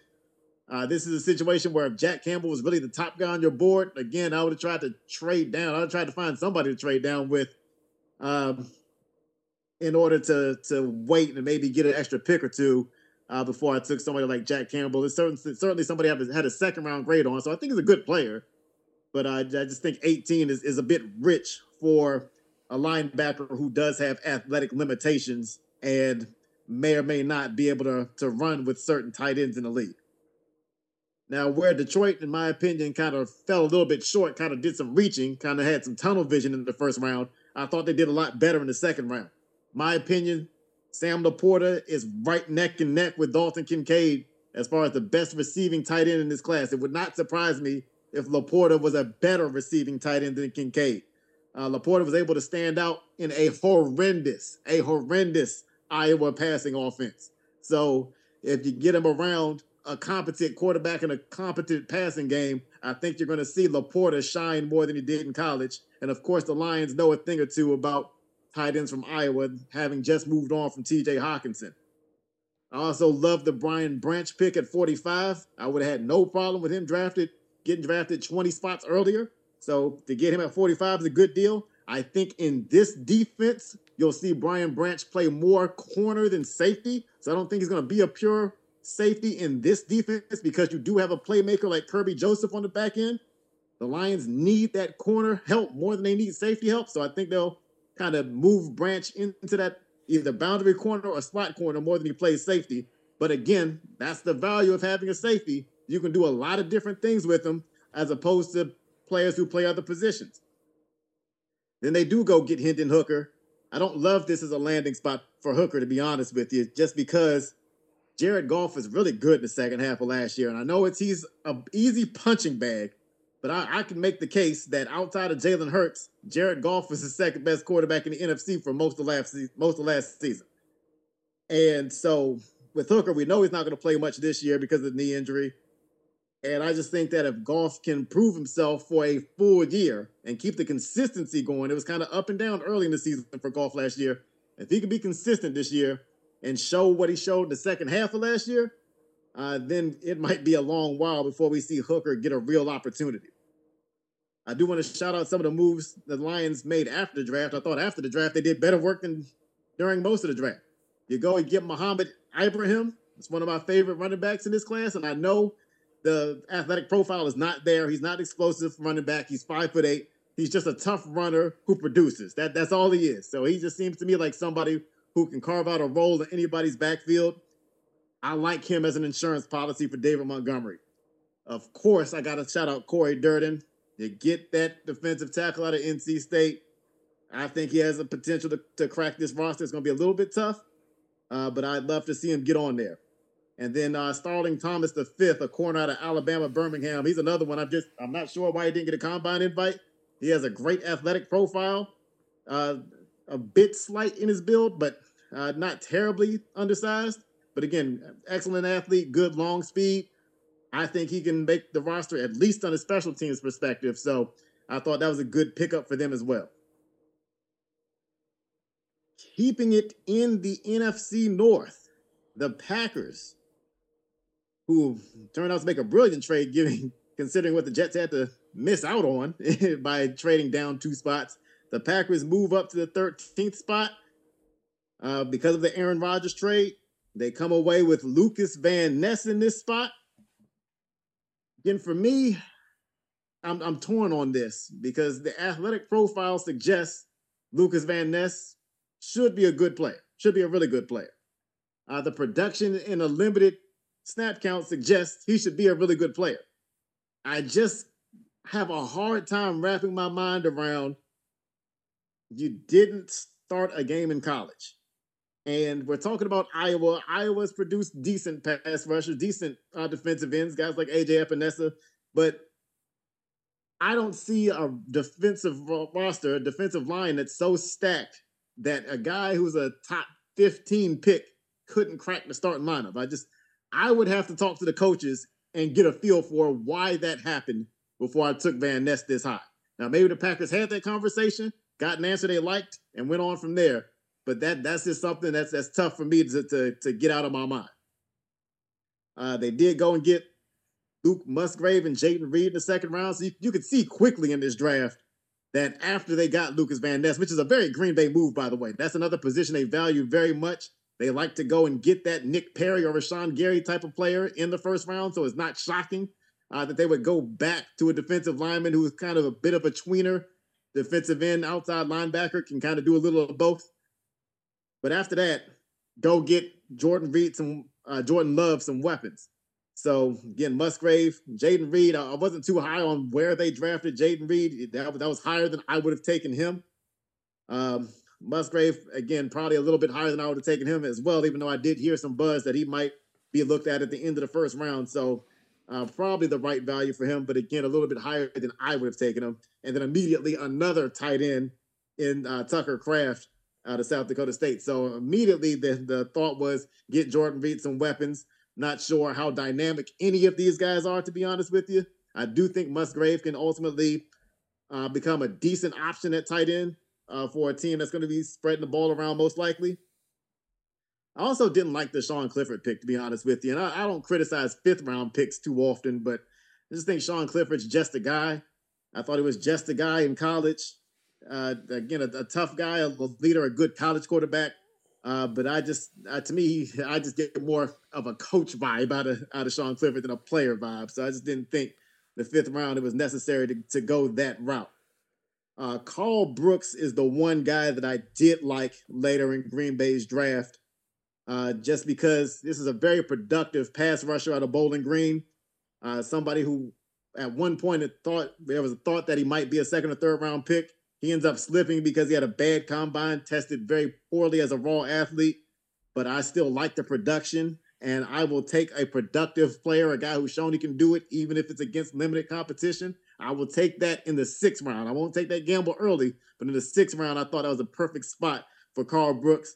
And then I do have to shout out the fact that our punter, Shane McDonough, was picked up by Green Bay. So the punter dynasty has a chance to live on and add to the legacy. Yeah, Green Bay did the most Green Bay thing here and took a defensive end with their first pick. Uh, they probably thought Van Ness wouldn't have fallen to them at 13, so maybe they had him graded really high on their draft board and just thought it was a pick they couldn't um, live without since the three tackles they wanted were were off the board. But um, yeah, I don't, I don't, I don't know, man. I, I, it's definitely a Green Bay pick, but they went defensive end and linebacker last year with their two first round picks. So, and I understand that you, you need to build the defense up And I get it, but I just don't know if if that's where I would have gone um, with this pick. You know, you had Jaxon Smith-Njigba sitting right there, so you know, again, best wide receiver. I think he would have not fallen to twentieth if he didn't have the injury. So, um, I I thought that was a good good uh that would have been a good pickup if they went that direction. They did not. Um, but then yeah, it, it's like they kind of like overcompensated after the after that, and they were like tight end, wide receiver, tight end. So Um, you know, and then they drafted a lot of wide receivers actually in this draft. I know they had a lot of picks, and they they got three of them. Um, one probably makes the team, and that would be because he went set in the second round with Jayden Reed. Uh, they also drafted a kicker in the sixth round, Anders Carlson out of Auburn. So uh, might be might be time for Crosby to get out get out of town. I know the people were starting to you know sour on him at the end of last year. So yeah. Um, bye bye. But just a lot of guys. They just took a, they they had a lot of sixth and seventh round picks. They they had six of them. Uh, so four in the seventh. So I feel like you know Green Bay was just kind of just picking guys, but uh, I don't know if I would have gone with this with their with their first pick. I, again, I I like Lucas Van Ness. Um, you know, I we had him going tenth uh, in in our mock draft. So I mean, I'm not saying that he's not there for value, but I just don't know if I'm Green Bay if this is the move I'm making uh, with with my first pick. Um, again, I don't know if defensive end was a, a need for them. Um, but hey, you know, I would have wanted to pair my young quarterback with with a young dynamic receiver, but this is the way you know Green Bay operates. So here we are, and and then that was their that was their pick. Um, moving on to the 14th pick, which traded to the Pittsburgh Steelers. Um, I really like the Steelers draft. I don't, I don't have. I think they did. I think they did well. They traded up and got Broderick Jones, which I, I like Jones here. Um, I, I, had him going here to New England, uh, and I, I, like this. You know, get Kenny Pickett some protection, um, and then they with that pick they got from uh, the Bears, they took Joey Porter Jr., which I'm I'm shocked he slid out of the first round. Honestly, uh, I think again another another need for this team. We talked about it um, in our in our mock draft that we we thought they would go defensive back, and it was definitely a need, and, and they get they get a really good corner in my opinion. Uh, I know you have concerns about him going to Pittsburgh, so I'll let you touch on that. Mm-hmm. And then they get Benton out of Wisconsin, a, a big defensive tackle, um, six four, just just a big just a big dude um, to to fill the gap, and, and you know um, their their their their D line is getting a little bit older. Um, mm-hmm. Watt mm-hmm. Watt gets a lot of injuries, so this is definitely a good move in the right direction uh, to to try to get younger up front, and in the three four, you need a big uh, defensive tackle to be in the middle there. So I think Benton will be a good pick here. Then one of my favorite picks, and uh, he f- slipped to the third round, Darnell Washington, uh, tight end out of Georgia. Um, I really really like this pick for for um, the Pittsburgh Steelers because they can run two tight end sets with Freiermuth and Washington now, and and Washington is one of the most athletic tight ends in this draft. Um, you know, 6'7", 264. He can also block. Uh, I really, really, really like uh, this pick uh, for them. I, I, I can't believe he fell to the third round, and some other tight ends were taken over him. But I, I really like the first four picks that the Steelers had. I think they're all really good picks and fill need positions. Uh, not Darnell Washington. I don't think the tight end was need, but I think you can, you can't not add dynamic playmakers to an offense that that you know with a young quarterback. And then obviously I give shout out to Spencer Anderson, uh, Maryland guard, went went in the seventh round, but uh, you know he's a Terp, just another guy that's kind of staying close to home and, and get to root for. But yeah, Jules, I I really really like the Steelers draft. I, I don't think they really missed, in my opinion, with their first four picks at all. I like what they did here too with limited picks. I like what they did here a lot. Uh, we talk about it time and time again. You identify your young quarterback. That's cool. Now there's two other things you got to do. You got to get him weapons and you got to protect him. The Steelers have pretty good weapons around Pickett. They needed to protect him.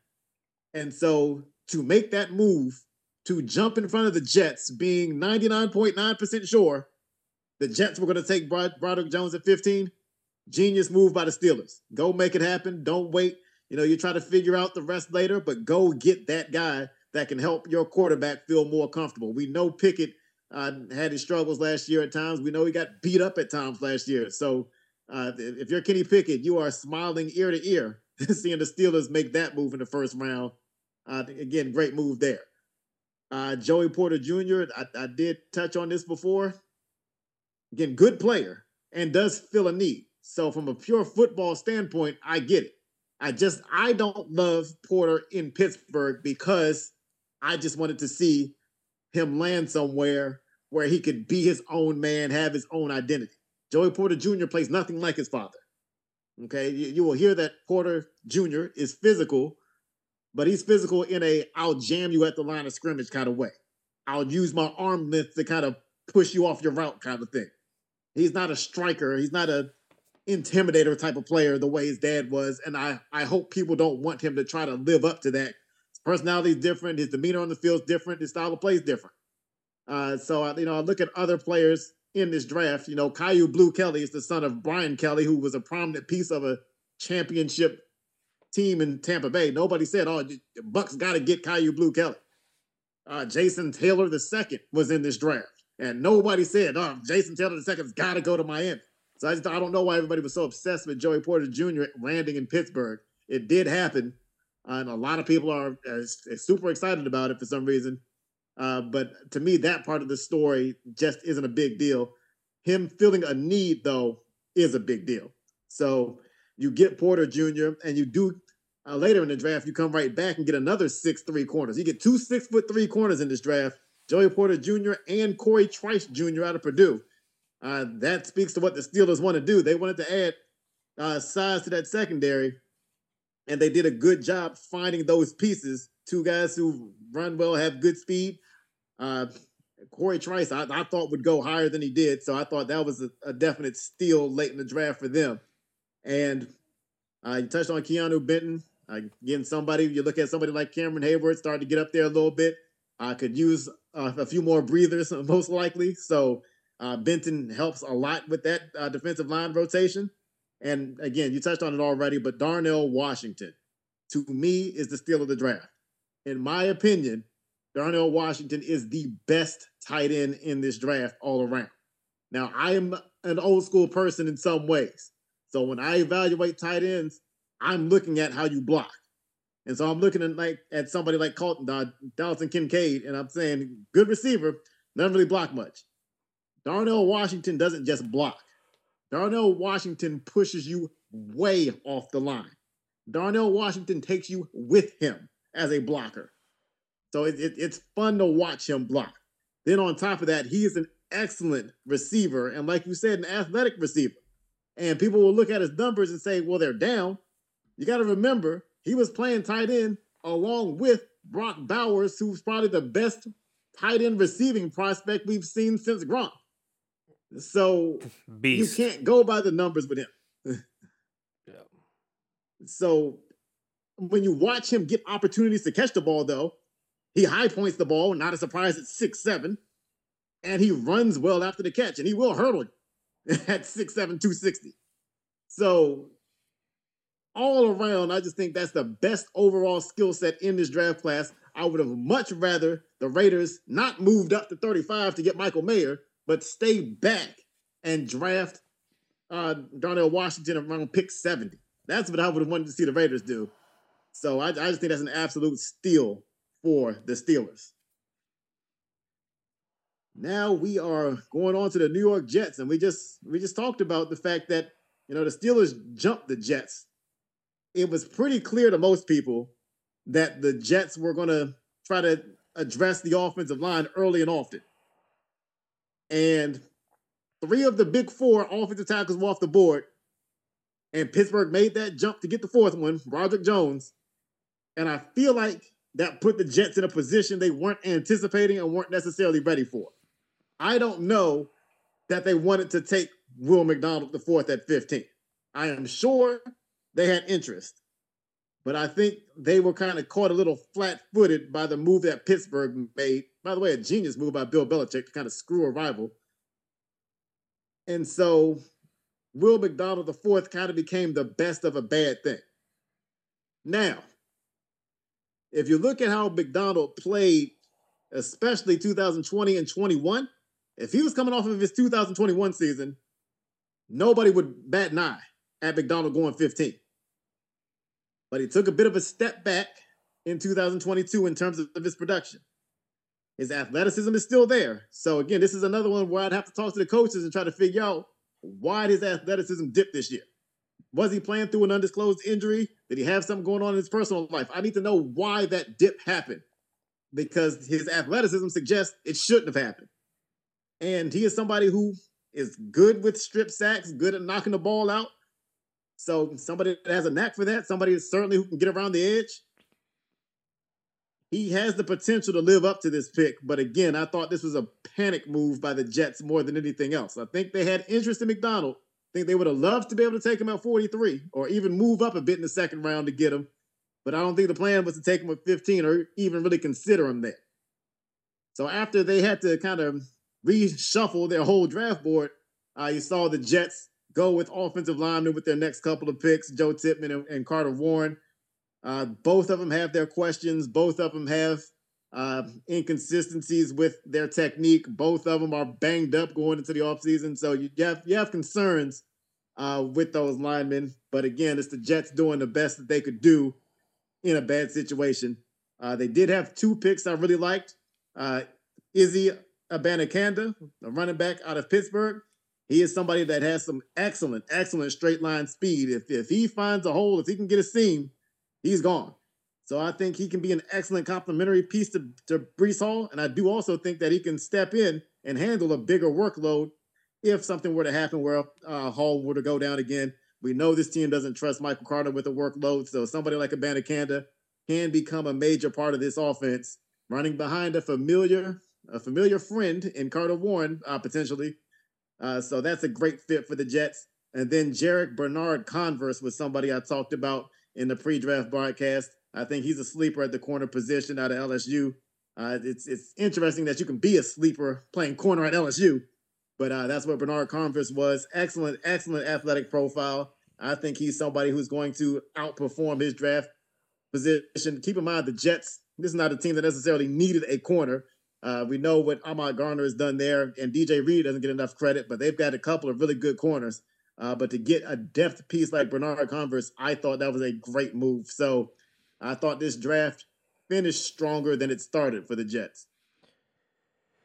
Yeah, I'm not as mad at the Will McDonald. Uh, I'm not saying you're mad, but I'm not. I'm not as concerned about the pick as some other people are. Um, you know, I think some some guys just don't pick the right year to come out, and that's I feel like that happens with McDonald. Um, obviously with rules that the NFL have in place, you can only come out at certain times anyway.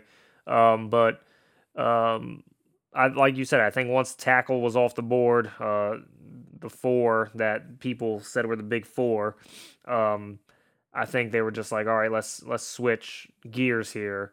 Um, and I didn't have an inside linebacker that should be ranked this high at this pick, so I feel like them just getting another person that can you know pressure other opposing quarterbacks, especially in the division that they're in. Uh, I think it was a smart pick. Um, maybe a little overvalued um, at, at, this position, but uh, again, I'm. We talked about him in the pre-draft. We, we you even said like we don't have him going in the first round. That doesn't mean he won't go in the first round, right? So, and then like you said already, uh, with their next two picks, which was a second round and then a fourth round, they went offensive line. You you feel like that was going to happen because of Aaron Rodgers being there. Um, but yeah, and I'm with you. I think Jarrick Bernard uh, Converse could be a, a steal, uh, a good nickel corner for them. Um, again, it wasn't really a need, but I guess if you have someone sitting there that, that you like, uh, especially in the sixth round, you can take some flyer picks that late, that late in the draft. So um, definitely didn't dislike um, that that pick. But again, the the Jets' main offseason acquisition was Aaron Rodgers. Uh, yes, their first pick was 15th, and, and, and they thought people maybe people thought they would get a tackle in that position, but um, their season's going to really hinge on how well Aaron Rodgers plays. If he plays like he did last year for um, you know Packers, it's probably not going to be that great of a season. And then if he if he lives up to his MVP seasons uh, the years past, then uh, Jets are definitely making the playoffs. So um, this this draft grade to me is going to be more about how well does Aaron Rodgers play in the upcoming season. Uh, moving on to 16, it was the Washington Commanders. Uh, the one of two draft rooms I saw on draft night that was not hugging, clapping, cheering. Uh, it was just a very sad, sad draft room. So hopefully, under new ownership and they get a new GM and, and maybe a head coach, maybe not, maybe they can get some excitement in this draft room. Um, they they took Emmanuel Forbes with their first pick. Uh, I know a lot of people are concerned about his size. um, and how skinny he is. I'm, I'm not one of those people.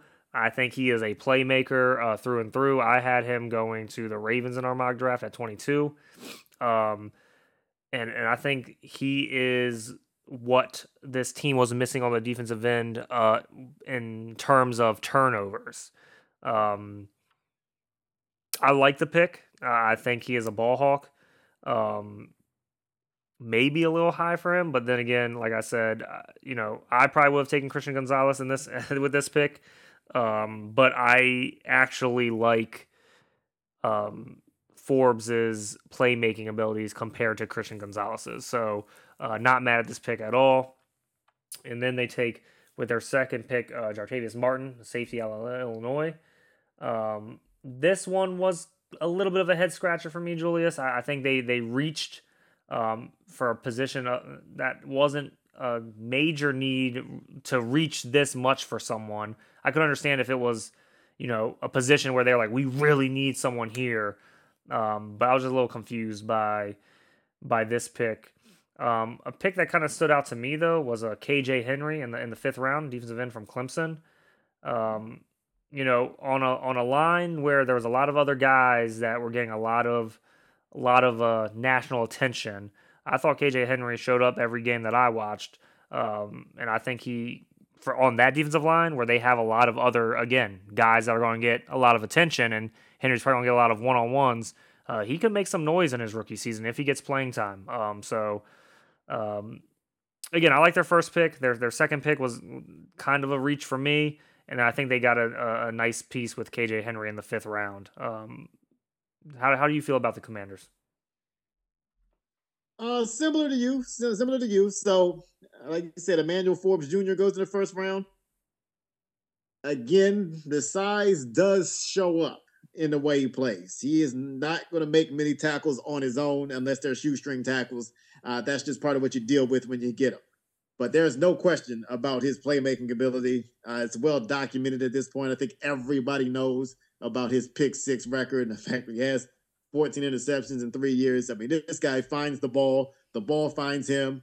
And uh, like I mentioned before, even when passes are deflected or off target, he his ability to react and go get the ball anyway uh, stands out. It, it amazes me. So I think that's something that will translate to the NFL. He's going to be somebody who you have to be very cautious with if you're going to test him because he he will go get it. He will go attack uh, those boundary throws, and if they're late, he's taking them to the house. So I, I like the move there. Uh, Jartavius Martin, uh, this was a move where you're chasing the athletic profile. I mean, that, that's what it comes down to. Uh, this is one of the more explosive athletes at that kind of safety corner hybrid position. I think he will play on the back end uh, with this defense and just chasing the fact that this guy just really stands out. His burst, his short area speed really stands out. So uh, this was a situation where you're chasing athletic qualities. His measurables suggest that he's a second round pick. I was a bit surprised that they did go and double dip in the secondary when I felt like they had other things they could address. Uh, but again, I, I, I, get it from an athletic profile standpoint why they went and made that move. Uh, the rest of the draft, it did seem like they focused a bit on needs more. Uh, a couple of interior offensive line linemen and Ricky Stromberg out of Arkansas and Braeden Daniels out of Utah. It seems like the Commanders always need at least one interior offensive lineman. There are certain teams it seems like they just always need a certain position. That I feel like with Washington, uh, that that's always they're always a center or a guard short. And so to to double dip there, I thought was a smart move in the third and fourth round. You're just you're just trying to get somebody who could be a piece in that starting lineup. And with most interior offensive linemen, you have a little versatility. You can move guys from guard to center, maybe from one guard to the other. So you, you figure between Stromberg and Daniels, one of them will emerge as a starter. That's what you're hoping for there. So I don't mind that at all. And like I said, KJ Henry, I like that move in the fifth round. There are certain guys who kind of are a victim of the success that happens around them. And I felt like KJ Henry was one of those guys. Clemson has so many great players every year that it's just easy to get kind of lost in the sauce, uh, just being a really good player surrounded by really great players. And I felt like KJ Henry was kind of a victim of that. I think he's better than a fifth round pick. And I think he'll show that with the Commanders. And then uh, Chris Rodriguez Jr. in the sixth.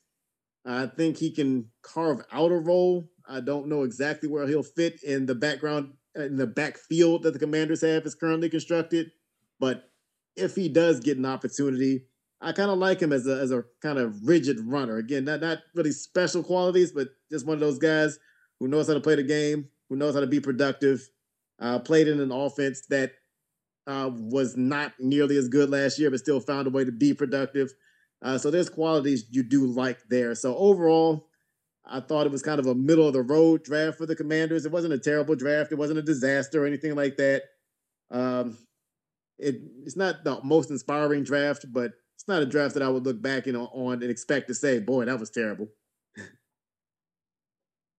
Moving on to the New England Patriots. And again, I just, I just I think they've kind of won their draft before they even made a pick just by being petty enough to trade down just to prevent Aaron Rodgers from getting extra offensive lineman in the first round. I just think that was a genius move on, on their part. And that, that's the kind of Bill Belichick I want to see. With their own first round pick, they did eventually settle on Christian Gonzalez. I thought this was a great value pick. I thought Christian Gonzalez could have easily gone in the top 10 if the board broke differently. Obviously, when you watch him at the draft, he felt like he was going to be a top 10 pick. So uh, it's a little disappointed now, but you know, that's one of those things. Hey, use it as a chip on your shoulder. I thought uh, Gonzalez would be higher because he does play the ball very well, a good boundary cover corner, uh, can run with just about anybody on the outside, and again, does a great job of tracking the ball down. And unlike some corners in this class, when he turns around to make a play on the ball, he tries to catch the ball. There are other corners in this class who are just more than happy to just knock the ball down and not attempt to make the play, even when there's a potential easy pick. I think it's somebody like Joey Porter Jr., somebody who just knocks the ball down, doesn't try to catch it. Gonzalez will try to make the catch on the ball, and he does a pretty good job of high pointing with the receiver. So I think the Patriots get a nice pick.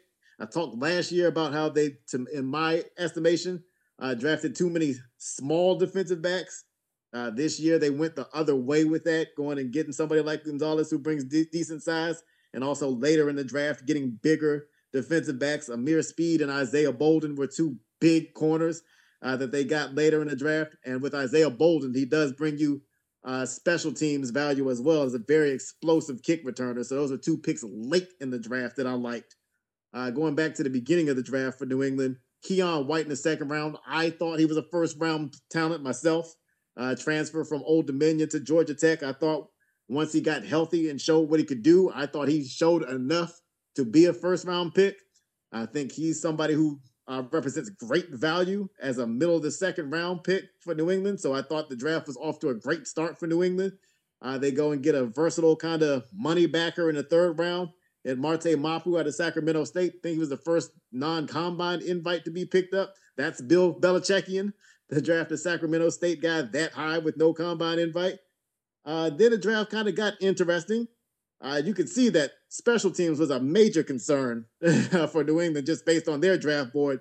Uh, they go and get arguably the top kicker in the draft. They go and get arguably the top punter in the draft. And like I said, they go get uh, Isaiah Bolden for kick returns. So you could see that that was a major emphasis for New England fix up the special teams, fix up the special teams. New England also took Kayshon Boutte in the sixth round, and that is a player to watch. It just depends on what version of Kayshon Boutte decides to show up. A couple years ago, this guy looked like a lock to be a top 15 pick in the draft. And I, I don't know what happened to him the last couple of years. I don't know if he was just distracted, disinterested. Uh, I don't know if there was some other things going on. There's certainly some rumors around the program going on about him. But the talent he showed a couple years ago, uh, teams weren't going to completely get that out of their minds. And if the Patriots mess around and unlock the version of Kayshon Boutte that we saw going back to around 2020 or so, they've got themselves a good player in the sixth round. So I love that risk there. Uh, again, it was, it was, an interesting draft for New England just because of so much focus on the special teams for the second half of the draft. Uh, but again, it, it, just showed that they were very clear on what they wanted to fix. They wanted to fix the defense. They wanted to fix the special teams. They left Mac Jones kind of hung out to dry with no weapons, really. Uh, but again, unless Kayshon Boutte uh, pans out, but it's it's interesting to see that this team kind of went back to their roots, which is being a team that counts on defense and special teams more than offense. Yeah, you know I love the special teams pick. Chad Ryland, kicker out of Maryland. Uh, he was one of my diamonds in the rough uh, special teams additions uh, from our from our pre draft uh, episode. But um, again, I I'm happy he went to New England because they actually value special teams in New England. So I think that he will get uh, an opportunity to be to be great, to be good. Um, in the first time in, in many years, I'm not sitting here scratching my head at a New England draft. Um, there was no Cole Strange pick in this draft. Uh, I feel like they traded back, which was smart, like you said, to get in front of the Jets, uh, let Pittsburgh get in front of the Jets. Um, even though I think they could have taken Broderick Jones in that position, I think that would have been a great pickup, to especially to help Mac Jones out. But here we are. Uh, they get Christian Gonzalez, which we had a higher rated than 17th. Uh, and I knew you were going to love the Keion White pick that, that they got in the second round. Another player that we thought would go higher than he did. And then, yeah, you know, just just the focus on special teams, and they they picked up a lot of offensive linemen next after that. Um, some guys that can, as you said, guards and centers can kind of move around um, it, all along the offensive line. So you know, some some some guys there, and then uh, like you said, they picked up two two uh, corners in the end, and then, some more. And Boutte, I don't know if it's if it was you know losing losing some of the other guys, other playmakers on the offense that maybe that unlocked it for him. Like you said, there there are rumors going around, but um, yeah, if he two years ago, you know, if if if he if it's that version they're getting, that could be a steal for them for sure in this draft. Um, and I wouldn't be surprised if they do pull it out. But I mean, again, you, you just never know what type of person you're going to get coming out of the draft right there. Um, we already talked about the Lions at 18, so we'll skip over to the Buccaneers at 19, and they took Calijah Kancey, uh, tackle out of Pittsburgh. And Julius, I know that this is a this is a pick that you like. Uh, you had him rated very, very high in, in on your draft mm-hmm. board, so um, I know that you are definitely a fan of this pickup. Um, you know, and I think it's a great need pick for them, and, and I think you know uh, behind Vita Vea is going to be you know both of those guys on the line together will, will be madness. Um, then they went offensive tackle in the in the second round. Um, Mauch out of North Dakota State, Cody Mauch, um, which again another need pick. Um, Yaya Diaby, Louisville defensive end, again another need pick. But this team once again, NFC South teams need everything. They they made the playoffs with a with an eight and nine with a losing record, um, and no Tom Brady. Post Tom Brady, post a lot of players that have either left in free agency or got traded. Um, so this is a full rebuild at this point. So starting in the trenches with your first three picks is not a bad way to go. Um, you know, and and so again, I, I think I like the Kancey pick a lot. Um, and then from there, you know, just trying to build this team inside out. You still have your two good wide receivers on your team, and Evans and Godwin. Um, and then, you know, in the undrafted free agents, which I don't know how not a single Maryland wide receiver didn't get drafted in this draft, but they picked up Rakim Jarrett. So you know, I'm I'm pumped about that uh, in their in their undrafted free agent picks up. I think he can make the team, and I wouldn't be surprised if he did make the team and, and had an impact in the slot uh, in in his rookie season. Um, but yeah, I think they had a okay draft. Again, this team is in full rebuild mode now, post Tom Brady, uh, and I really like the, Calijah Kancey pick uh, in the first round. Oh yeah, you, you know I'm all about the Calijah Kancey pick. Uh, I, I think that's the perfect fit. Uh, you mentioned Vita Vea. Uh, you know the concern about Kancey is he's not going to be super stout at the point of attack. I don't think that's as big a deal as people make it out to be. When you watch him play, it's not like he gets washed out of there very often. Uh, he's somebody who can penetrate the line, and you put him next to a, a massive frame like Vita Vea, and I think that's when uh, you can open up the best work for Calijah Kancey. People are going to struggle to stay in front of him. I think he's going to provide a ton of interior pressure, and I just think that that gets overlooked sometimes in the NFL. We love to talk about guys flying off the edge to bring pressure, but when you can disrupt the pocket and bring pressure right up the middle, that that's where the quarterback can't escape. So I, I just think that Kancey is going to be a very good pick. I, I think he'll be a, a, Pro Bowler in short order. I don't I don't usually get that bold about players, especially outside the top three or five. Uh, but I just think that's a great pick for Tampa Bay. Uh, I also love the Cody Mauch pick out of North Dakota State. We talked all year, all year about all that they lost, some expected, some unexpected, on the interior of their offensive line. You don't anticipate Ryan Jensen going down. You don't anticipate Ali Marpet retiring in the prime of his career. Uh, so they were in a bad way on their offensive line, specifically in the interior. Uh, Cody Mauch comes in and immediately upgrades that and gets Tampa Bay uh, back to what they want to do. Again, this is a team that's going to have a brand new identity on offense post Tom Brady. You're not going to see this team want to throw the ball 50, 55 times a game like they did with Brady. So getting somebody like Mauch who can be a presence in the run game, uh, that's a big deal for this team. Uh, you look at some of their some of their later picks. I did like uh, Trey Palmer. They get a speed receiver out of Nebraska there, and that's the kind of move I wanted the Raiders to make. That, that's why I didn't like you know going to get an undersized speed receiver in the third round because in the sixth round you could go and get an average size receiver with four three speed, and that's what Tampa Bay did. Tampa Bay also came back in the sixth round and drafted Jose Ramirez. I thought for sure he'd be at worst a fifth round pick. I was thinking more like fourth round for him. Uh, productive pass rusher out of Eastern Michigan. I touched on him as far as one of my diamonds in the rough. I think that's another great move. I think you can see Jim Kancey and Ramirez both have high impact right away. And I do like what Tampa Bay did in the undrafted free agent pool as well. You touched on Rakim Jarrett. I, am shocked. He, he's he's the one I'm most shocked by that didn't get drafted uh, out of all the Maryland receivers. I, I, thought at least one of them would get drafted. I thought probably two, but Rakim Jarrett was the one that I thought for sure would get drafted. So it, it stuns me that that he was there for them. But I think that's a great depth piece for them. Uh, Sean Tucker, a running back out of Syracuse, I can vouch for the fact that Sean Tucker uh, did my NC State Wolfpack defense dirty a couple times when we played them. So uh, he's a guy that I like. And again, with that backfield that I talked about in our pre draft uh, discussion, I think there's a role for Sean Tucker on this team. He fell out of the draft, I think, in part because he never could test athletically, but I think he's somebody who should be able to crack this roster. And then one other player, Jeremy Banks, uh, another free agent that he picked up. Uh, he was talking about a linebacker out of Tennessee who's fresh off of a season with 128 tackles and five and a half sacks.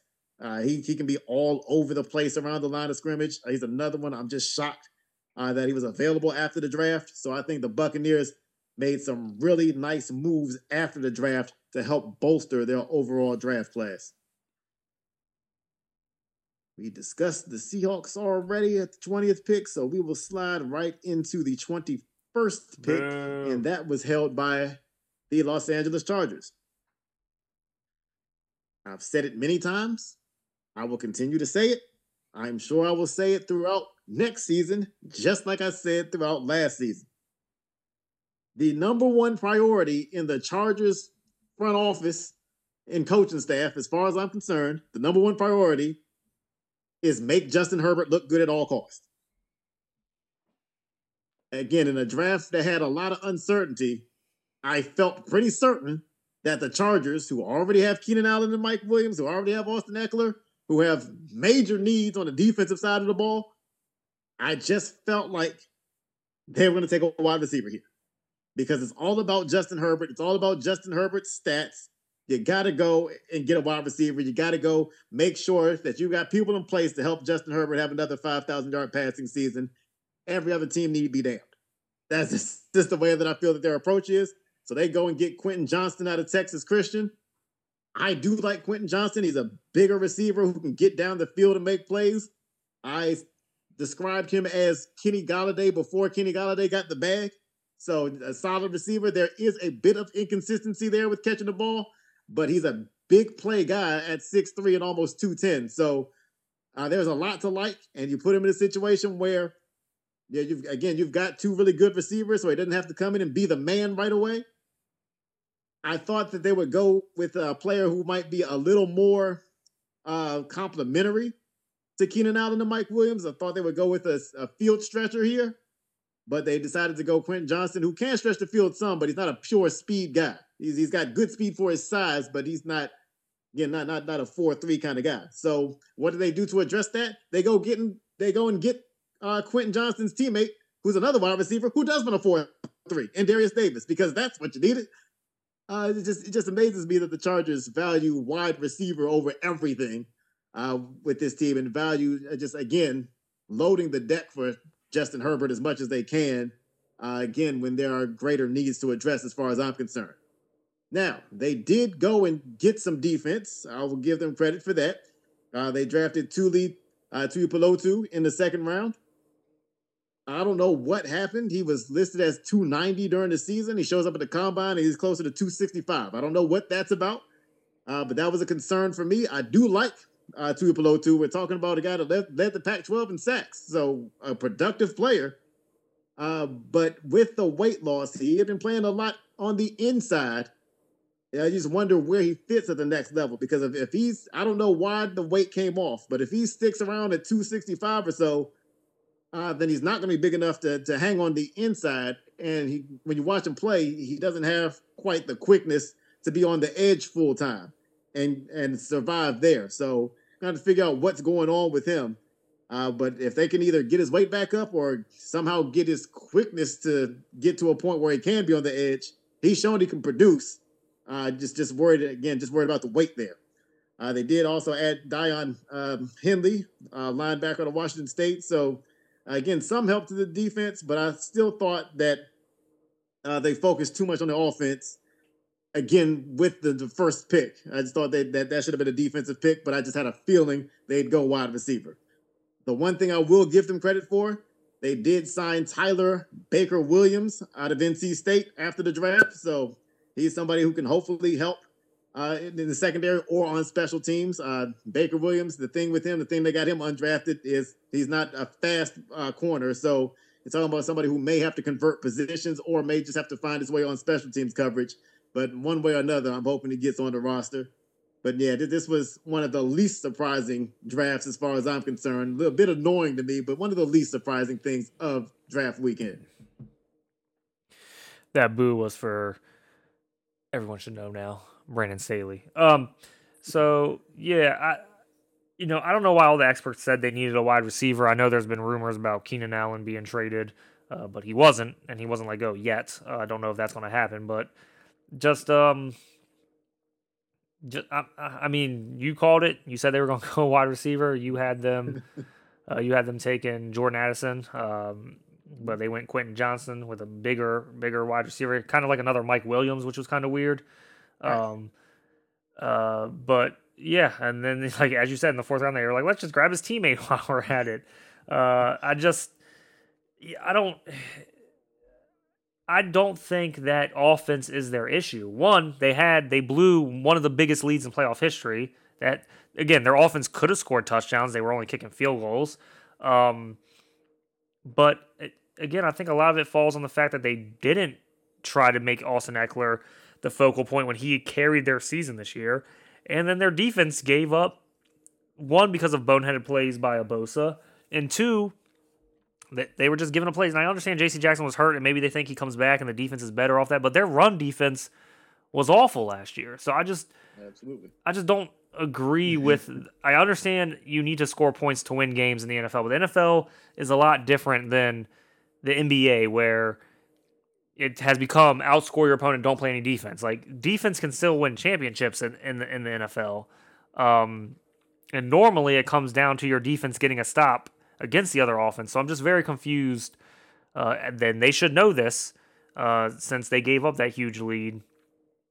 And just like the Colts gave it up to the Vikings, uh, again, I just don't I just don't understand the philosophy here.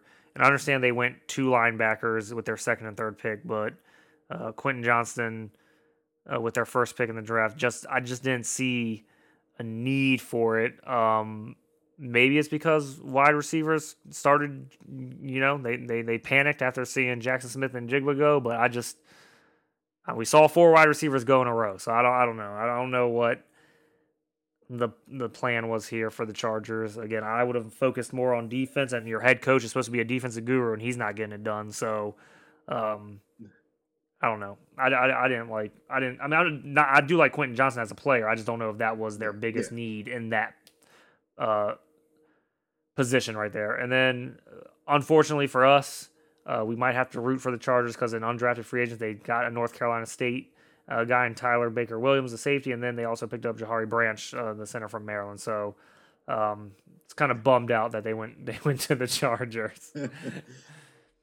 uh, moving on to the 22nd pick, uh, the Baltimore Ravens, and um, after those two receivers went, you kind of felt like they were going to go receiver, and and I don't know if they were pumped that Zay Flowers fell to them here. Uh, I know you had him going as the number one receiver. I know he's not your number one receiver, but I know you had him for his playmaking ability, and mm-hmm. um, and I, I, like the pick. I like the pick for them. If Bateman pans out, and then they got Odell Beckham Jr. now, and along with Mark Andrews, I just this is a great pick up for them to make this pl- this this offense even more explosive, uh, which is obviously has been lacking. Um, we know how they are in the run game, uh, but but this I think is going to be big for them. And then I like they didn't have a second round pick, but their third round pick, uh, inside linebacker Trenton Simpson, I think is a great pickup. Um, I actually like pairing him with Patrick Queen and and Smith, but I know people think Patrick Queen is out the door now, which would be crazy to me because he is a all NFL Pro Bowl type of player in my opinion. Uh, I hope they all can play together because I think that defense just gets even scarier uh, in that situation. And then shout out to the to the Ravens taking the hometown kid. They picked up Dontay Demus uh, Jr. in the undrafted free agents, um, and and I'm really excited about that. Uh, I talked about his injury and how it really really hindered him getting drafted, and and you know I, I'm just happy that he he gets to go to a team that needs receiver, so he has the opportunity to get on the field potentially, and and hopefully he just makes an impact in his rookie year, and hopefully he can just get fully healthy again. Because if he does, uh, that's that's a steal, and to not even have to draft him. Yeah, yeah, yeah. First and foremost, absolutely. Uh, you you and I both saw that injury and one of the nastier leg injuries you'll see. It happened on a, on a kickoff return when people were saying maybe shouldn't play special teams because it'll, you know, it's it's more risk. And unfortunately, it, it panned out that way for Dontay Demus Jr. But uh, all's well that ends well, and so you just hope that uh, he's able to, like you said, make the team in Baltimore. The Ravens do have a history of uh, taking flyers on Maryland players, and it has panned out for them at times. So hopefully, this is one of those situations. Uh, getting back to the top of the draft for Baltimore, Zay Flowers was my number two receiver in this draft class. I, I picked him as the number one receiver, but he was absolutely was my number two. So I'm excited about this pick. Um, first and first and foremost, I'm excited that the Lamar Jackson contract got done. There's a lot of people who need to shut up now. Uh, as far as him needing an agent or him not being valued and nobody wants him and all this other stuff, there's a lot of people who have to eat a lot of humble pie saying ridiculous things about Lamar Jackson. Now that that's done, let's go get him some weapons. And so I just I just love the idea of bringing in Zay Flowers. This is somebody who can get down the field and make plays, make contested catches. There's immediately going to be comparison to he and Marquise Brown since they were both drafted by Ravens. These, these are very dissimilar players. Uh, Marquise Brown is comfortable operating in open space, but he's somebody who's not going to do much after the catch despite his speed and uh, somebody who is not going to make contested catches. Zay Flowers, even though he's undersized, he will go up over the top of you and get the ball if, if you don't see him coming. So, uh, somebody who I trust more in 50 50 ball situations than Marquise Brown, and somebody who will go and get those tough yardage, uh, those tough yards after the catch. Somebody who will go and make that catch across the middle, knowing contact is coming. Something else Marquise Brown doesn't really do. So I just think he's a much better prospect. Another thing to keep in mind with the Ravens, yes, this is the third time the Ravens have drafted a wide receiver in the first round since they had Lamar Jackson. But keep in mind, Marquise Brown came into his rookie season with a foot in- injury, had to miss all the camp, never got a chance to establish any chemistry with Lamar Jackson. Rashod Bateman had core muscle surgery in the offseason, didn't get a chance to establish chemistry with Lamar Jackson. This is the first time that Lamar Jackson is going to have a healthy first round wide receiver to work with throughout the offseason. I'm excited to see what he can do with an explosive wide receiver who he's actually going to get the chance to work with for the first time without the first time having to be in the middle of November. you know, with with playoff season on the line. So I'm just I'm just all around excited about that pick. Zay Flowers going to the Ravens. Then on top of that, I love the Trenton Simpson pick. I wouldn't have been mad if somebody took Trenton Simpson at the end of the first round. I, I might not have been too mad if the Lions took him at 18 instead of Jack Campbell. For him to fall to the third round, I just feel like again we just talk about certain teams. We talked about the Ravens last year. Certain teams just seem like they have the right player fall into their lap at the right time. This is a team that probably was a linebacker short. Now you go and you get Trenton Simpson, somebody who, and again, in my opinion, should have been at worst a second round pick. This guy could be a day one starter as a third round pick for the Ravens defense. Uh, they couldn't have asked for a better scenario. Uh, Trenton Simpson is somebody who loves to attack the line of scrimmage. That that's that's what he does. He's at his best going downhill. Uh, he does have coverage skills, but if you want him at his absolute best, uh, that's what he does for the team better than anything. Is attack the line of scrimmage, make plays in the backfield, hit running backs around the line of scrimmage, go after the quarterback. That's what Simpson does well with tremendous closing speed. So I just think it's a great move. I do think it's a bad sign for Patrick Queen. Uh, keep in mind he's in the last year of his deal. Keep in mind he plays inside linebacker next to Roquan Smith, the highest paid inside linebacker in the league. You probably can't pay two inside linebackers, especially at a position where most of the league doesn't value that position that much. So, if anything else, I just think the price of Patrick Queen is going to be too much for Baltimore moving forward. So, I do think that this is a contingency plan for them. I think Kyu Blu Kelly in the fifth round is good value. He does have some athletic limitation, but again, in the fifth round, you are kind of baking that into the price, so to speak. I thought Kyu Blu Kelly was a third or fourth round type of corner. You get him in the fifth round at a position of need. Again, Ravens seem to always need one more corner. And so I think Kelly has an opportunity, even as a fifth round pick, uh, to come in and see a fairly decent role in the defense. Uh, I just also want to shout out, speaking of guys who got injured, uh, Andrew Vorhees. Uh, for those who don't know, offensive lineman out of Southern Cal, tore his ACL during the combine. Doing doing combine drills, he tore his ACL. He didn't pout, he didn't get mad. He just went after he tore his ACL and got more bench reps done than anybody else in the combine. So that just speaks to the, the type of character he has, the type of mental toughness, as well as physical toughness that he has. I thought the torn ACL would cause him to go undrafted, with everybody knowing uh, that he wasn't going to play this year. Uh, but the Ravens take him in the seventh round. I just love to see that he got drafted and that his diligence paid off. Not going to play this year, but he's a guy to keep an eye on for 2024 because the Ravens do have needs on the interior of the offensive line, especially uh, knowing that their right guard Kevin Zeitler is starting to get up in age a little bit. So Vorhees is a name to kind of stash away for now. And uh, one other name to keep an eye on, undrafted free agent Keaton Mitchell out of Eastern Carolina, uh, excuse me, out of East Carolina. He does add a speed element to the backfield that the Ravens don't really have right now. If he can find a way to carve a niche role on this team, uh, then again, this offense continues to get more and more exciting. Moving on to the Minnesota Vikings, who held the 23rd pick. This is another one of those situations where this pick didn't surprise me, but it did kind of disappoint me. And the Vikings and the Chargers are kind of put on the same page. It's like, do you want to win or do you just want to pad your do you want to pad your quarterback stats? And if so, like what what's the gain for you? To lose, to be a losing team, or not not even really a losing team, but a team that's not going anywhere. And we're talking both teams lost in the first round. Uh, I just I just don't understand what the goal is. So the Vikings, with a ton of needs throughout the roster, go and get Jordan Addison, wide receiver out of Southern Cal. And, and again, you have a bunch of needs.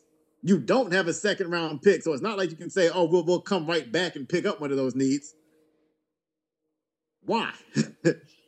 And then, you know, people say, well, you need another receiver to, to replace Adam Thielen. And it's like, well, you know, Adam Thielen was was declining in his role anyway. And yeah, in the passing game, I, I just look at the Vikings team and nothing in me says, you know, you know what the biggest problem with the Vikings team was last year? Passing offense. But uh, obviously, they feel otherwise. They feel like they needed to go get a receiver, so they continued to run on receivers with Jordan Addison. Uh, you pair him with Justin Jefferson, you get two excellent route runners. Um, I think KJ Osborn, I still think he's underrated. So I really think you have three excellent route runners. Uh, you're doing a lot. You also have TJ Hockenson mixed in in there. So you got a lot of options in the passing game uh, for Minnesota. But again, with a lot of other weaknesses on the defensive side of the ball, you can make a case that the offensive line could do some work. I mean, there's just a lot of things you could have done uh, that you didn't do. So uh, just, just um, again, not a shocking move, but just kind of a disappointing move that uh, that's your priority if you're the Minnesota Vikings. Uh, they went, they did go and uh, try to snatch up a couple of defensive backs uh, with their next couple of picks, but I just again I just think they waited too long to address what should have been a more pressing need as far as I'm concerned. Uh, the Vikings are another team where I just thought they did their best work after the draft. Of course, they get Thayer Thomas, uh, undrafted free agent, a wide receiver out of NC State. So you know I love that. I do think that Thayer Thomas uh, could have filled in to some degree that Adam Thielen role of a guy who is not going to blow you away with speed, but just going to have good route running. The guy's going to find a way to consistently be open seven or eight yards from the line of scrimmage. And uh, you know, I just thought that, that, the Vikings made a good move there, but didn't need to stress wide receiver early on. Uh, Ivan Pace Jr. is a guy I really like, a linebacker out of Cincinnati, uh, fresh off of a season with 136 tackles, 20 tackles for loss, and nine sacks.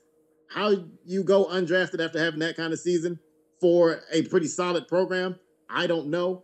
But Ivan Pace Jr. is somebody who I'm looking to make the roster and maybe find a big role in the defense early on, even as an undrafted free agent.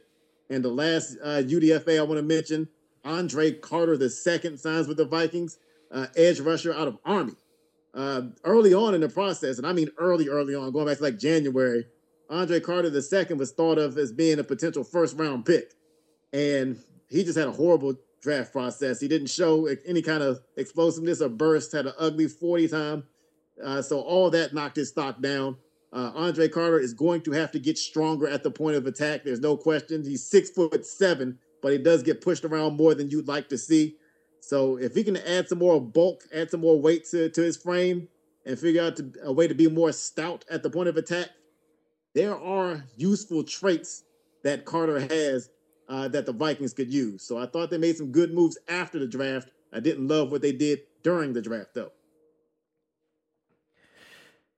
Yeah, I don't.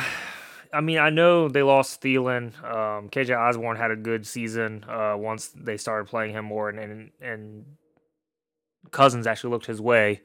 Um, but I don't know if receiver was their number one need. Uh, again, kind of like how we just talked about it with the Chargers. Um, but they take Jordan Addison. I think he'll be a good player. Um, you know, especially when lining up alongside Justin Jefferson, you, you should get a lot of one on one coverage. Uh, and, and a very, you saw this trend a lot this year where they were taking guys that were teammates. So they take Jordan Addison, they take Mekhi Blackman, and then they take Jay Ward, and they take Roy, two LS, two USC guys and two LSU guys. So it's just like I don't know, man. It's just it was weird. It was interesting to see this new trend where it, it feels like they're just taking they're drafting more and more teammates. Um, not a not a huge fan of their draft. Uh, again, they they decided to try to get their defense with all their other picks essentially after um, their first pick. Uh, I agree with you with the with the with the un, undrafted free agents. Um, but just not a huge fan. Uh, I feel like they wasted their first pick, and then they didn't have another pick until the third round. So you know, uh, when that happens, you you kind of need to take full advantage of of that first round pick. And I feel like um, this was more of a we're to draft offense, so hopefully we can keep getting fans into into the stadium versus let's actually try to you know make a winner here. And I know they went 13 and four, but you lost to the Giants in the first round last year at home uh, and they completely gashed you on the ground. So going corner and wide receiver with your first two picks just doesn't really make that much sense to me. I know they need a corner. We we talked about that, but still, you also had some work to do on on that front uh, uh, seven, and, and it didn't really happen in my opinion. Um, moving on to uh, the 24th pick, which uh, the Giants traded up to, to get, and I'm very excited that they did because for the first time in my lifetime, I get to root for a Terp on my professional football team. So Deonte Banks, corner out of Maryland, was the first pick. And I said on the pre draft podcast, uh, when Julius drafted Quentin Johnston, I said, we need to go with a skill player here. The first pick has to be a wide receiver or a cornerback. Well, four wide receivers went right before us. I, I was texting Julius during the draft. I said, I hope Jaxon Smith-Njigba falls to us. If he doesn't, yep. I want Deonte Banks. So um, it, it, it, worked out. I'm very, very happy with this pick. Uh, Schoen and Daboll just, again, I thought they had a good draft last year. Uh, their first round to me was stellar. Then it kind of fell off after that. This year, I feel like we just hit on all of our picks. Uh, this is one of the top drafts for me, not just because I'm a fan of the team, but I really do feel like we got value and we got really good players where we drafted them.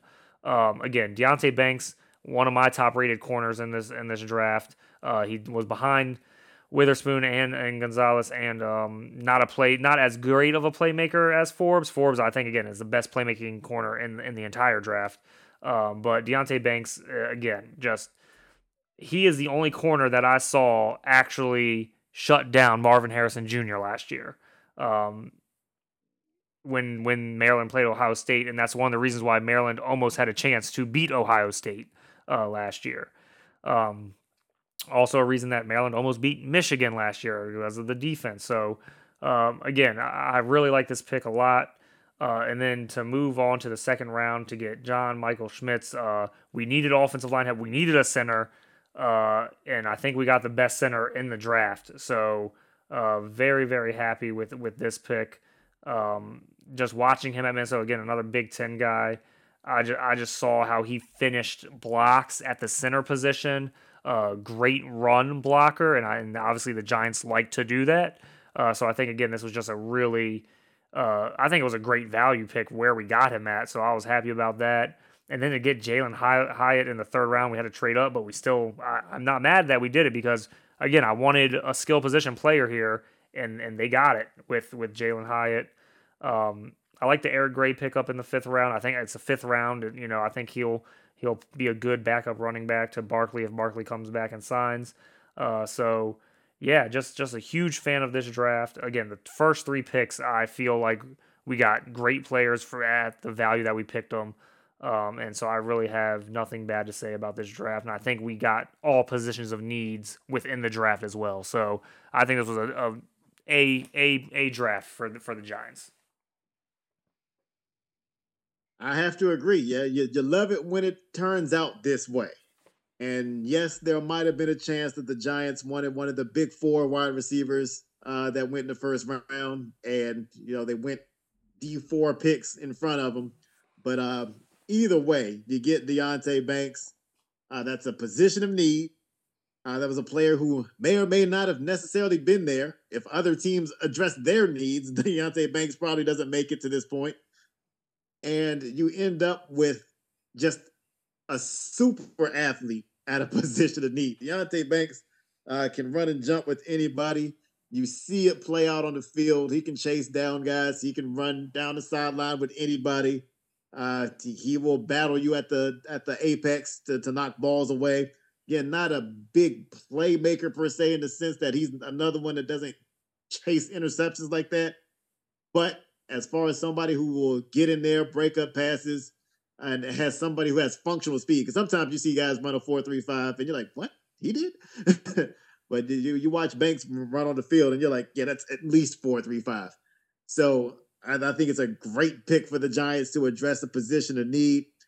And then they doubled down uh, later in the draft, and I think Trey Hawkins, when they get in the sixth round, talking about a six foot two corner with a ton of athleticism as well I think you got two corners who can step in and be uh, the contributors right away. Deonte Banks, I think, will be a starter.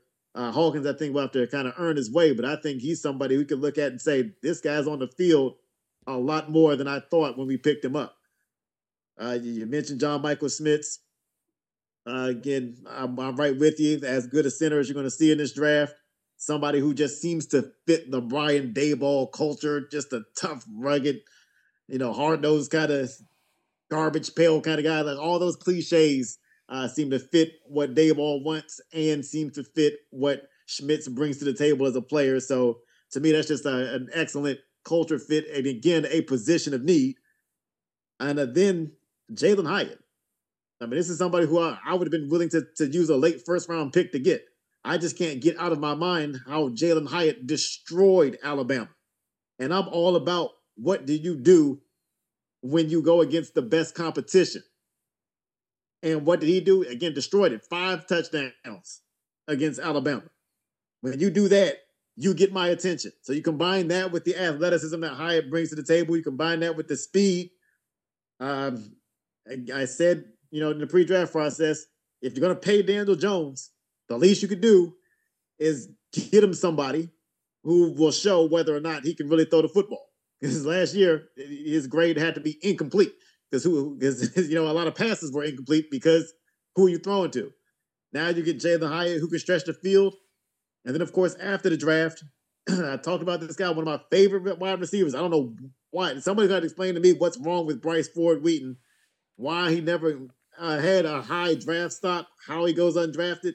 6'4", 220, runs a sub 4'4", and was a he was the go-to guy at West Virginia. In an offense that was kind of broken, he was the go-to guy. He was the guy that they counted on to be the downfield threat. He was the guy that they counted on to make tough catches on the sidelines to keep the chains moving. Uh, he, he, did a lot for that West Virginia offense. Again, not a good West Virginia offense. I just don't understand uh, what what we're doing to let Bryce Ford Wheaton go undrafted. I don't understand how nobody takes a chance on Bryce Ford Wheaton. Uh, but that over, overlooking him is going to be a gain for the Giants. Even though he's an undrafted free agent, I'm gonna say it right now. I'll be shocked if Ford Wheaton doesn't crack that roster. I agree. I, I love that pickup in the undrafted free agents. Yes, sir. So, staying pseudo in state, since the Giants don't really play in New York, we'll go to Buffalo and the Bills taking Dalton Kincaid with their top pick. Uh, this was another one where I'm not sure that they came into the draft thinking, boy, we have got to get a tight end.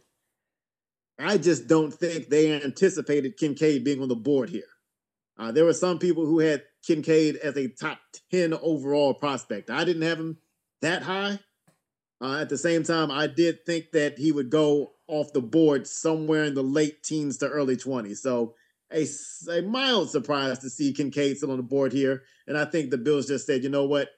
Uh, again, especially with all the top receivers gone, there was a lot of talk of the Bills taking a receiver here. But with the big four gone, I think they just look at Kincaid as a receiver.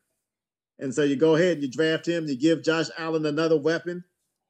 And um, and I think that that's how that went. I, I'm okay with this move given how the board broke, I still probably would have preferred to go defensive line here just to have extra bodies there, uh, especially for a team like Buffalo who likes to rotate a lot on the defensive line. But I don't mind this pick. I, I don't. I don't. I think he can coexist with Dawson uh, with uh, Dawson Knox. So I don't think it's a knock on him. I just think this was a situation where the value was too good in their minds for them to pass up. Uh, they go in the second round. They get O'Cyrus Torrence. That to me, that's an interesting pick uh, I wonder what exactly that means because to me, Torrence fits best in more of a run heavy kind of system. He's more of a straight straight ahead, overpower you kind of guy than he is a kind of a, a quickness kind of guy. So I thought he would go to a team, you know, like Atlanta or somebody, a team that plans to be run heavy. I've heard Josh Allen say that he wants to kind of be a more traditional quarterback. So I don't know if this means a move to a more traditional offense. Maybe somebody like a Damien Harris comes in and actually gets the ball as much as a running back should. So if that's the case, then O'Cyrus Torrence is a good pick. I just think they have to play him to his strength, and his strength is moving people backwards. So if they play to that and use him as a as a run blocker, then I think that could be a quality pick. Again, a lot of people had a first round grade on O'Cyrus Torrence, so to get him at the end of the second round is a good deal. Um, again, the Bills are a team that that didn't have a ton of picks, especially early on. But I think a sneaky pick could be Justin Shorter, a six foot four, 230 pound receiver out of Florida. He's got the raw skills to go and replace a Gabe Davis if this team continues to sour on Gabe Davis. I get the feeling uh, that this team is not happy with Gabe Davis and his inconsistency. I felt like they reduced his role last year because they weren't happy uh, with his game to game performance. And now you have somebody like Justin Shorter who brings the size. He's not, he doesn't have the fastest time speed, but he does have a knack for getting open down the field. And you know, you can't go too much by the numbers because he played with uh, struggling quarterbacks at times at Florida. Uh, so he's not going to put up great numbers. But again, somebody who's a big, big wide receiver who can get down the field and make plays. I think he's somebody to keep an eye on, somebody who could carve out a secondary or, or even a tertiary role in this Bills passing offense. Yeah, the people most upset at the Bills coming up to get Kincaid, the Dallas Cowboys. Uh, uh, that's who they had to be eyeing as they watched him just plummet down the, the draft boards. Um, I think it's a good fit for uh, Buffalo that you can do a double two tight end set with Dawson Knox. Um, again, I also think Kincaid can kind of split out wide and be a wide receiver. Uh, he's not going to be a blocking tight end by any means, but he definitely has the speed that he can kind of be. I don't want to say Travis Kelce esque, but um, again, if if we're just trying to make comparisons to who they could be like, I think he could get out there and make a lot of catches as in the slot or coming out from the tight end spot. Um, and then yeah, I was really high on O'Cyrus Torrence. I can't believe he fell all the way to, to as where he did in the second round. But again, I'm with you. Just an interesting fit. I know they needed they felt like they needed more linemen. Um, just an interesting, interesting fit because uh, the Bills don't run the ball. I talked about it all last year, um, mm-hmm. and it made me mad because I was like, you draft all these running backs just not to use them. Uh, so that was that was just an interesting interesting pick just for scheme purposes. Uh, and then Dorian Williams obviously is there trying to replace Tremaine Edmunds. He is not anything like Tremaine Edmunds, but uh, uh, that's just you know that's their attempt in the draft to try and fill a position of need.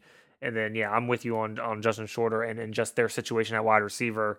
Uh, they need someone other than Diggs because Diggs is not happy with the play calling and what's happening, as you could tell at the end of that playoff game.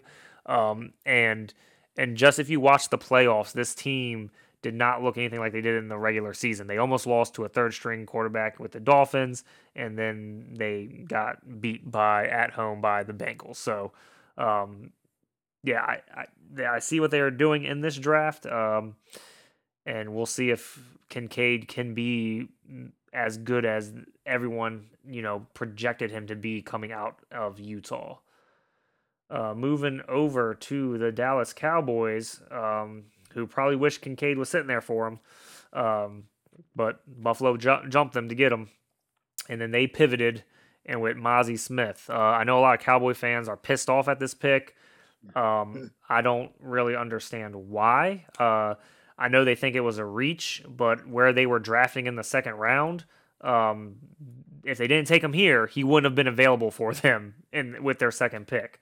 Um, and and guess what? The, the, weakest part of the Cowboys' defense last year was the run game. So, uh, watching him play at Michigan, uh, he stuffed us, and, and Maryland is a good running team. So, uh, I, I, like I like this pick. I think it fills a position of need. Uh, it was ultimate need pick in my opinion. I am not mad about it. I think it was really good.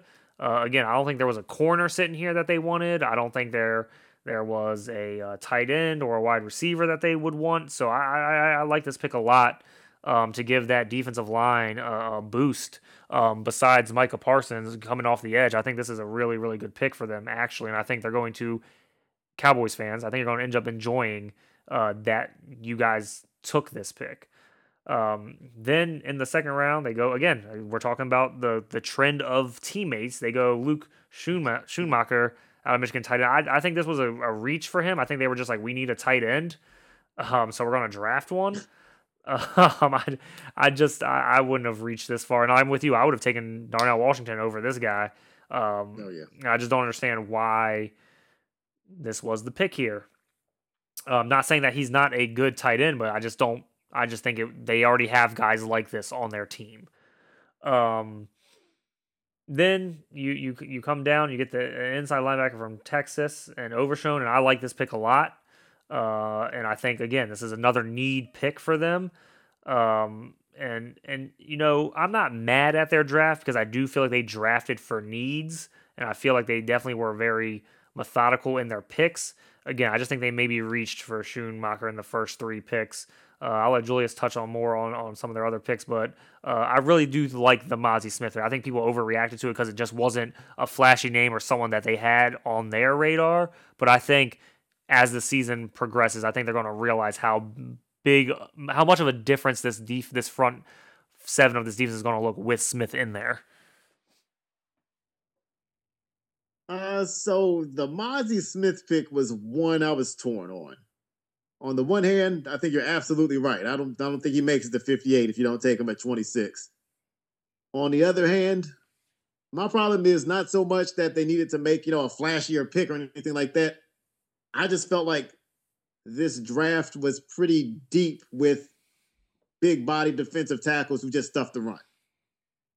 And in the first round, I want a more dynamic tackle. Uh, that's why I like the Jalen Carter and Calijah Kancey types because they those are guys who can live in the backfield. Those kind of defensive tackles, I want them in the first round. If you can live in the backfield and be stout at the point of attack, that's to me when you're a first round defensive tackle. Mazi Smith is going to get the job done against the run, but you're going to have to take him off the field in passing situations. So I just felt like there were other tackles in this draft that I looked at and said they can do what Mazi Smith does, and they're not first round picks. So that was my only issue with that. But I do agree that this is going to be a situation where Mazi Smith will have a positive impact on this team, and people will look back and say, you know what, that wasn't such a bad pick. Uh, Luke Schoonmaker, I'm with you. To me, as far as I'm concerned, and I know some people are comparing him to, to, to Dalton Schultz. To me, the Cowboys already have two Luke Schoonmakers on the roster. I, mean, I, I, just I just don't see what he brings to the table that Ferguson and Hendershot don't. So to me, this was a redundant pick. And it's not to say that Schoonmaker's a bad player. It's just to say you already had that. And so I felt like he this didn't do anything to add to this roster. That was my problem with this pick. So uh, my first couple of picks, my first couple of, of opinions on Dallas's picks, the first two picks they had, I just was underwhelmed.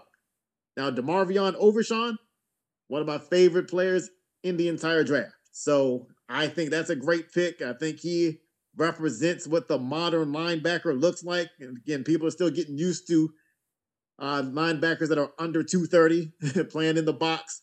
But, you know, as linebackers nowadays, you got to be able to cover, you got to be able to move around, you got to be able to have a lot of range.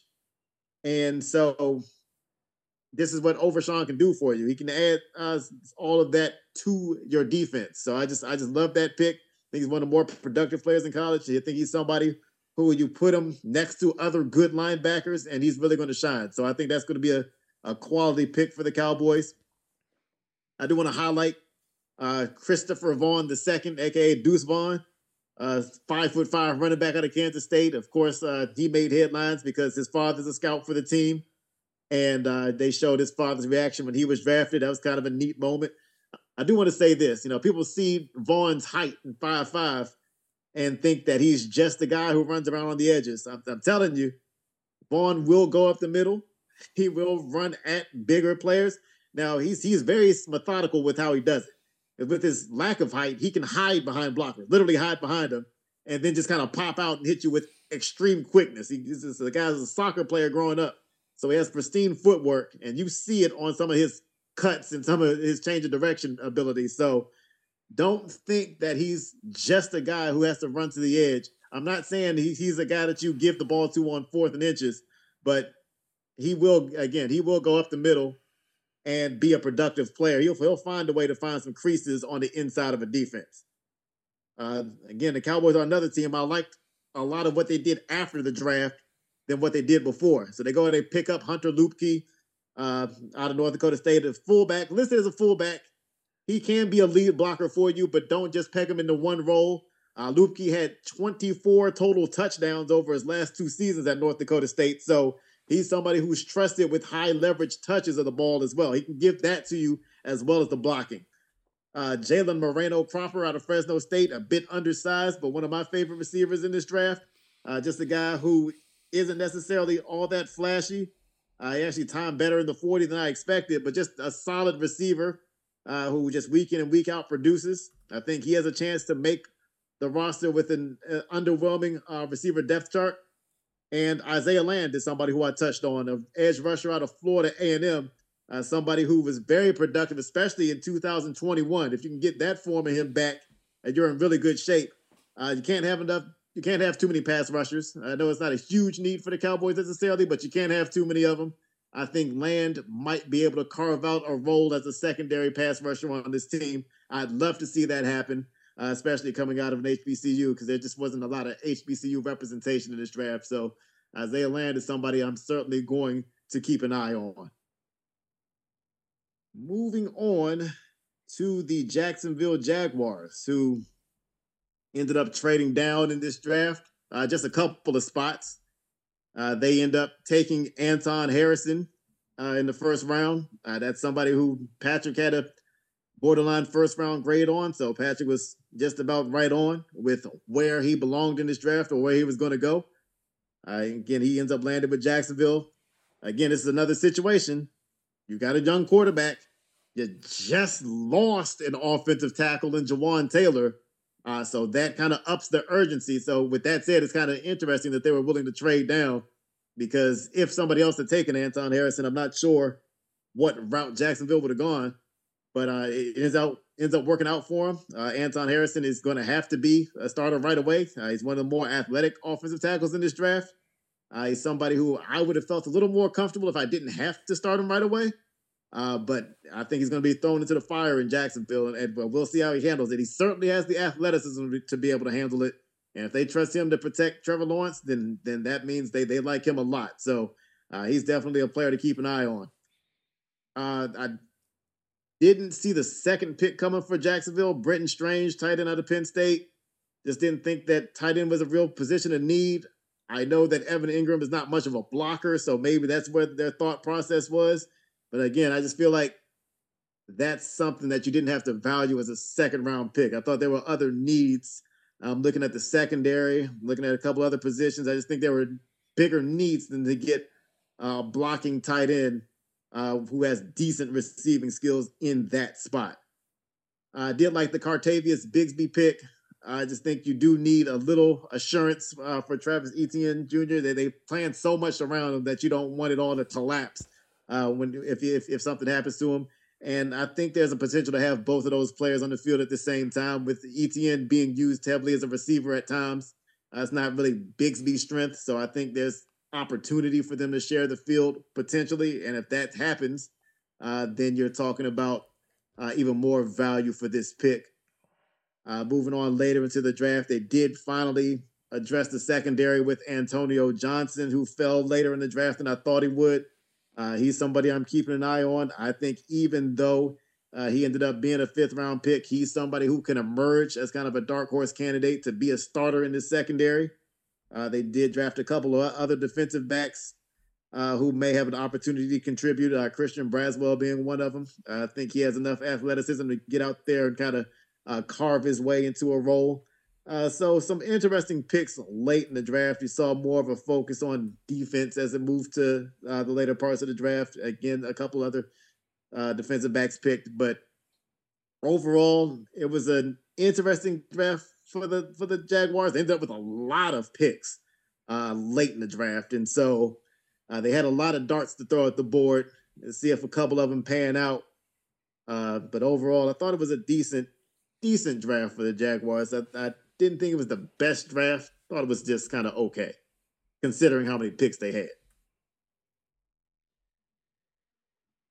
Yeah, so uh, Harrison going in the late first round uh, wasn't a surprise to me, as I had him going with the 32nd pick uh, to the Steelers, but the Steelers decided to trade up and get Broderick Jones, so it all worked out in the end. Um, yeah, he he finishes the, run really well, and uh, I don't know if he's ready to be a starting left tackle in the NFL, but uh, that's where they're going to put him. So uh, he's he's definitely going to get thrown to the fire. Um, this draft, the first three picks kind of went how I thought they were going to go, Julius. I know you were kind of shocked that I took Michael Mayer in our mock draft with Jacksonville, a tight end, um, mm-hmm. and and they went tight end with their second pick after getting a tackle. So uh, it doesn't surprise me that they went there. And the reason I said they were going to get Mayer uh, was because of his blocking ability. Um, I know they franchise tagged uh, Engram, but I just I even said to you, I said I think they're just going to start building around Lawrence, even though no one had this team winning the AFC South, and the AFC South was just bad, so they won it at nine and eight. Um, I still think this team has a lot to build around, and I understand Lawrence showed flashes in the playoffs and near the end of the season, and you and I both said that this is his year that he needs to show us the flashes that he can be the guy, and, and he did. He finally lived up to all of the building. That he's going to be this great guy, but this team still has a lot to build around to be a serious contender. Um, and the only reason they didn't get blown out against Kansas City is because they hurt his ankle, hurt Patrick Mahomes' ankle um, in the playoff game. So um, I, I, I just had a feeling they're just going to try to build this offense up more, and that's exactly what they did with their first three picks. And then they kind of just took a bunch of flyers in the late rounds on some defensive guys. Uh, so um, don't like the the second pick again. I'm going Darnell Washington. I'm not going Brenton Strange. I just don't understand how some of these tight ends got drafted over Darnell Washington. Maybe I value him too high uh, again, but I also agree with you. He's playing with probably the highest rated tight end to come out of high school like ever. Like I mean, even though Gronk was valued high, he still only went in the second round. And I know he had injuries in, in college, but he still went to Arizona. It wasn't like he was highly, highly recruited out of high school like the way uh, Bowers is. So I just I don't. Maybe it was playing next to someone that is that highly valued. I don't know. But when, when Bowers got hurt, guess who stepped up for that team and the offense didn't miss a beat? Darnell Washington. So I, I don't. Mm-hmm. I don't know, man. I, I just maybe I just value him too much too. I, I just don't understand how he got picked over so much. Um, but yeah, I, am not in love with the Jaguars draft. I do, I do like Anton Harrison. I just don't know if he's ready to be a left tackle. Um, day one, but with with the injuries and, and, and suspensions and everything that's happening with Jacksonville, that he's gonna have to he's gonna have to step in into that role and, and he is going to play week one. So um, we'll see if the strange pick works out. Um, again, he is six four, so he I mean he might be a red zone threat, but um, again, I would have liked Darnell Washington in that pick as well if they were going to go tight end there, which I had a feeling they would be just because these teams get infatuated with their young quarterbacks and try to build around them. I feel like too much versus trying to make a complete team. Um, moving over to the Cincinnati Bengals.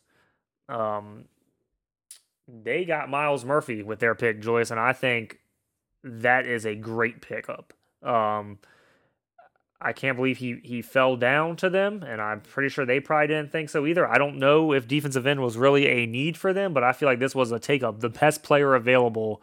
Um, and I wouldn't have been mad if they took Nolan Smith here either. Um, but I, am not mad at the Myles Murphy pick by any means, and I think that um, it was a great pickup for them. Uh, again, I thought their secondary was a major need when we were talking about the mock draft, and guess what? Their next two picks were DJ Turner, who I had them taking because I thought they needed a corner um, out of Michigan, and then they took Jordan Battle out of Alabama, a safety. And then I really like their fourth round pick of Charlie Jones out of Purdue.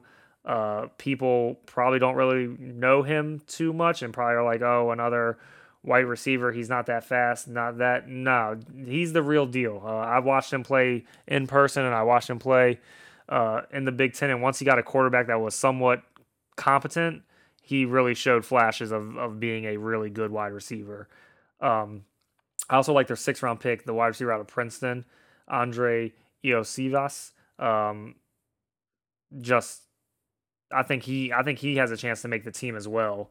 Um, and and you know, again, he played at Princeton, so people probably didn't get too much uh, notice of him, but. Uh, again, and then they took a punter out of Michigan. I think just so DJ Turner would have a, a teammate uh, to hang out with. I, I, don't know what's going on there, but uh, I'm not liking this trend of picking up teammates. I, I, don't like it. I think it needs to stop. No, I'm joking. But uh, no, I, I liked Cincinnati's draft. I think they drafted. I think their first four picks were were all solid, good picks and values where they got them at. Uh, yeah, agree fully. Agree fully. I think that uh, Myles Murphy, by most accounts, was a top 20 kind of prospect in this class. So even if I wasn't necessarily being looked at that, you know, defensive end or edge rusher was the biggest need for Cincinnati, I think this was like, kind of like the Buffalo situation. They didn't think Kincaid would fall that far. Once he did, they went and snagged him. I think the same thing with Cincinnati. They said, you know what? We might have other needs, but Myles Murphy can certainly help the team. And to get him at this spot, we'll just go ahead and be thankful for for this blessing and move on to the next round. Uh, they, like you said, they did go and get DJ Turner and Jordan Battle with their next couple of picks. You you called the DJ Turner the Cincinnati deal. Uh, I think one thing that does happen as well that we're seeing is not just pairs of teammates going in the same draft, but we're seeing teams go back uh, to where they just went uh, to get players. So, uh, for example, the Jets they drafted Breece Hall out of Iowa State last year. They come back and get Will McDonald out of Iowa State this year. Uh, with Philadelphia, we don't even have to get into all the Georgia players they've drafted over the last couple of years. Uh, so, a team like Cincinnati, you already have Daxton Hill out of Michigan in that secondary from last year. Now you go and add DJ Turner to a guy he's familiar uh, with playing with in the secondary. So I, I, do think that that does become a factor to have somebody who's kind of already there. Also talked about it with Chandler Zavala joining uh, Ikem Ekwonu and you know two NC State guys on the same offensive line in Carolina. So I think you are seeing teams really factor that in uh, to have some guys with some familiarity with somebody on the team as they come in. Uh, but again, solid picks. I just I just love what the Bengals did. This is actually one of my favorite drafts overall. Uh, you talked about Charlie Jones. I would say this I don't think that there's a player in America who benefited from the transfer portal more than Charlie Jones. Uh, Charlie Jones was at Iowa for a few years. I talked about this with Sam LaPorta. Iowa's passing offense horrendous, unacceptable. Their offense overall just sucked. It was embarrassing, and they have a pretty solid defense, but you know you can't win games two to nothing every week. Charlie Jones had to leave Iowa to get to a competent quarterback at, at Purdue. And once he did that, he took off over 100 catches right away, about 1,400 yards or so. Uh, had a super productive season. And like you said, yes, he's a white guy. He has some speed to his game. This is not just another uh, Wes Welker, Julian Edelman, Danny Amendola. Now, this is not that type of receiver. This guy can get down the field and make some plays. He can make some plays with deep crossing routes. Uh, so he's he's going to be a nice complementary piece when you've got guys on the outside uh, like Chase and Higgins, and uh, you, you, know you got Tyler Boyd mixed in there as well. So it's going to take some work uh, to get some reps in that uh, wide receiver room. But uh, Charlie Jones proved that he's a quality receiver when he gets the opportunity. And speaking of quality receivers, again, Andrei Iosivas, he was one of my diamonds in the rough last week. I really like him. I really like what he brings to the table. Yeah, he went to Princeton. He's a smooth athlete. He's a legitimate athlete. He's a sept athlete or whatever the word is for a guy that does seven events at once. So just a well-rounded, all-around athlete. Will get down the field. Will make contested catches. So a couple of good receivers in the late rounds for Cincinnati. And Chase Brown is another player I highlighted. I just don't know how somebody this productive, who has a solid build, who has the measurables, I just don't know why he was so overlooked. This is a guy who early in the season last year was looked at as a dark horse Heisman candidate. That's how much the ball uh, at a high level, especially early in the season. He had a couple nagging injuries late, but I just thought he should have gone higher. So Chase Brown, especially for a team that you know it wasn't sure how much they were going to be committed to Joe Mixon, uh, I think it's great to have Chase Brown as a fallback option for if and when this team does move on from Mixon, whether it's this year, next year, uh, whenever. Chase Brown is just a name to kind of stash away in your memory banks. Moving on to the New Orleans Saints. And you we, we talked about how they lost bodies on the defensive line. And they needed to do something about losing those bodies on the defensive line. Uh, guys like Marcus Davenport, uh, you know, guys like David Onyemata, you, you got to replace these guys. These these are really good, productive players for you. You you, you had to address the defensive line. I, I think this, I think these picks they made, they were going to attack the defensive line almost no matter what. And so you go get Bryan Bresee in the first round, and you immediately follow that up 11 picks later with Isaiah Foskey. So now you've gotten uh, bodies back on both the interior and the edge of your defensive line. So I thought it was the right approach. I thought they did the best that they could in this situation, considering how the board broke. Um, there were other players I would have probably taken over Foskey at that spot at defensive end, but but Foskey would have been a top three choice for me there. So I'm not too mad at that.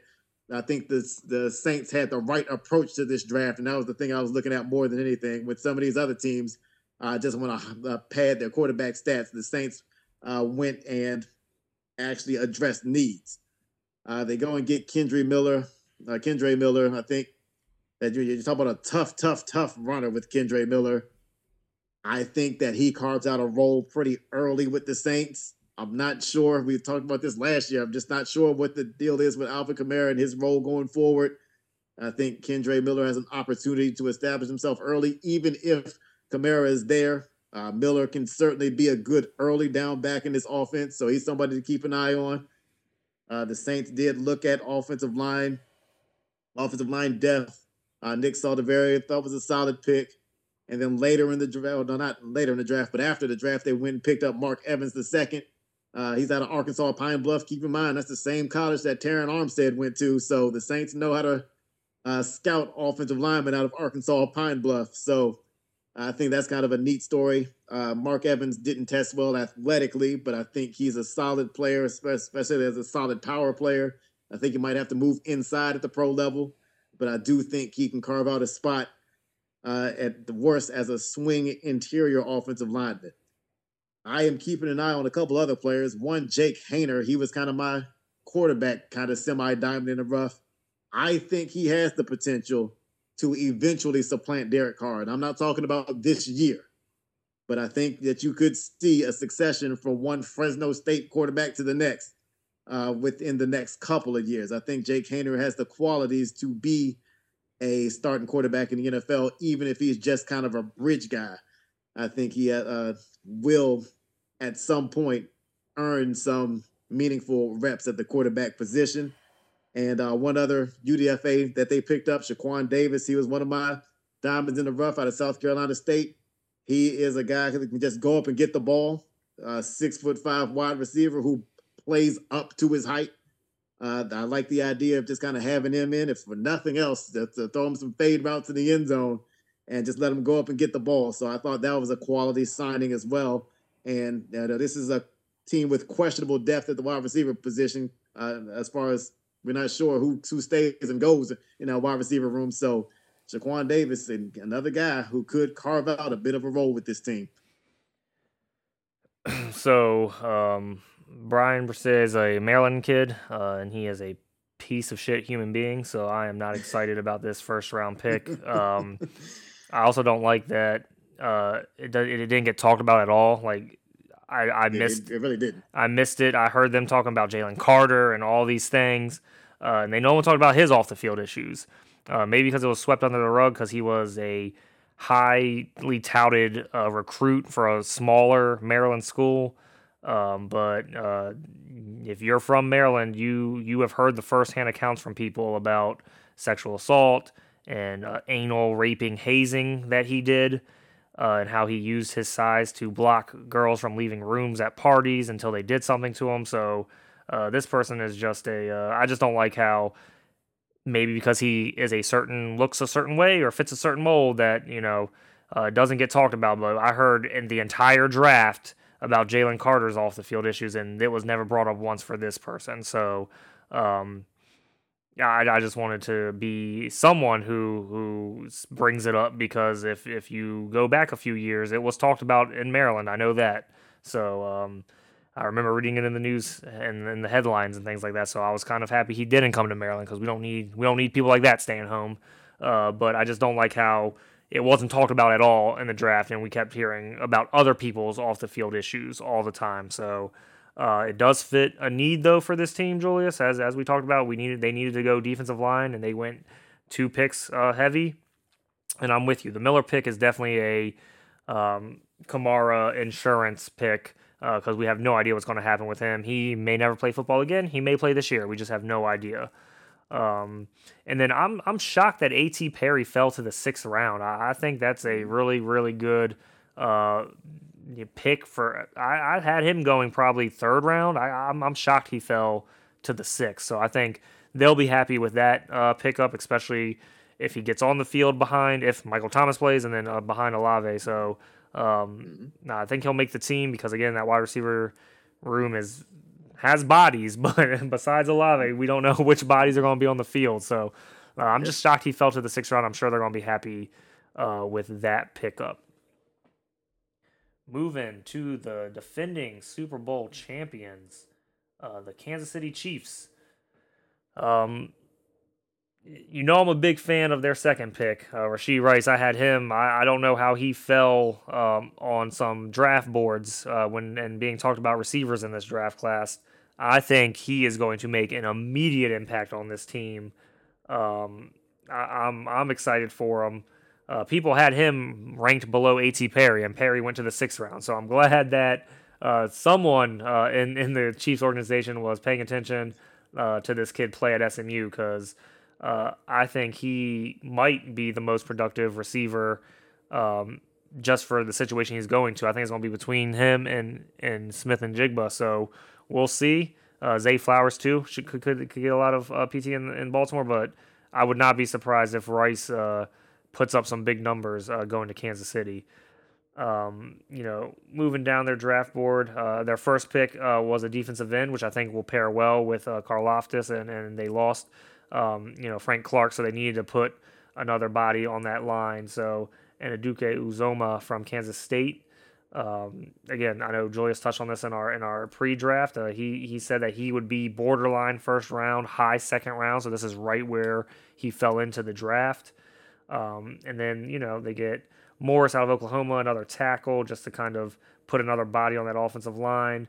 Uh, then they went secondary with their fourth round pick uh, you know, I don't know if Connor will, will get on the field as a rookie, um, but you know, I, I, do like their first three picks in the draft, um, and I really do think Rice is going to be a big impact player uh, for this team, uh, even in his rookie season. I could not agree with you more. Um, yeah, like you said, I talked about Felix and Anudike-Uwazurike being a potential first round pick, kind of right on that first round, second round cusp. Exactly where he went. I look at Kansas City and feel like that was a need being addressed. And it's interesting because you know you see how different teams function. I, I would have liked to see uh, a receiver there just because I thought it would have been fun to see uh, another dynamic receiver added to this offense. But it's it's interesting to see how teams who don't win, like, like the Chargers and Vikings, you know, went and jumped up for receivers right away. And Kansas City, who, as far as I'm concerned, needed receivers more than the Chargers or the Vikings did, went and just got another edge rusher after they just got one last year, George Karlaftis. It's just interesting to see how good teams operate versus how teams that just put up fancy numbers and lose operate. So uh, they get one of the better edge rushers in this class. Uh, again, for the second year in a row, they pull that off at the end of the first round. And uh, again, I think he's going to help that defense uh, just get that much better. And you know, we're not used to talking about Kansas City having a good defense, but they're getting closer and closer uh, to having a good defense. And uh, you and I were on the same page the whole time when it came to Rashee Rice. This is a guy who will not blow you away with his speed. He actually tested a little bit better speed wise than uh, some people expected. But this is a guy who has just got sure hands and just goes up and gets the ball. Uh, he's somebody you can just kind of throw it up to and just leave the rest up to him. And so uh, that's something that outside of Travis Kelce, Patrick Mahomes hasn't really had the luxury of. So uh, he'll enjoy throwing to Rashee Rice. There's little question in my mind about that.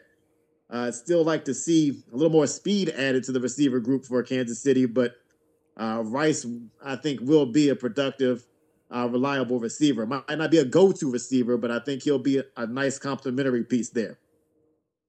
I do also like the Wanya Morris pick. Uh, keep in mind, uh, the Chiefs did sign Jawaan Taylor in the offseason, but they lost both of their starters at tackle. They they lost Orlando Brown Jr. to Cincinnati. So hopefully by now people can stop complaining about Cincinnati's offensive line. And they also lost Andrew Wylie as well. So you lose both your starting tackles. You, you got to come away from this draft with at least one. And they managed to uh, come away with Wanya Morris uh, probably a little bit more effective in, in, pass protection than, than run blocking. But if you're Kansas City, uh, you don't necessarily mind that. So he's a little different. He's not, not really comparable to somebody like Orlando Brown Jr., even though they came out of the same college.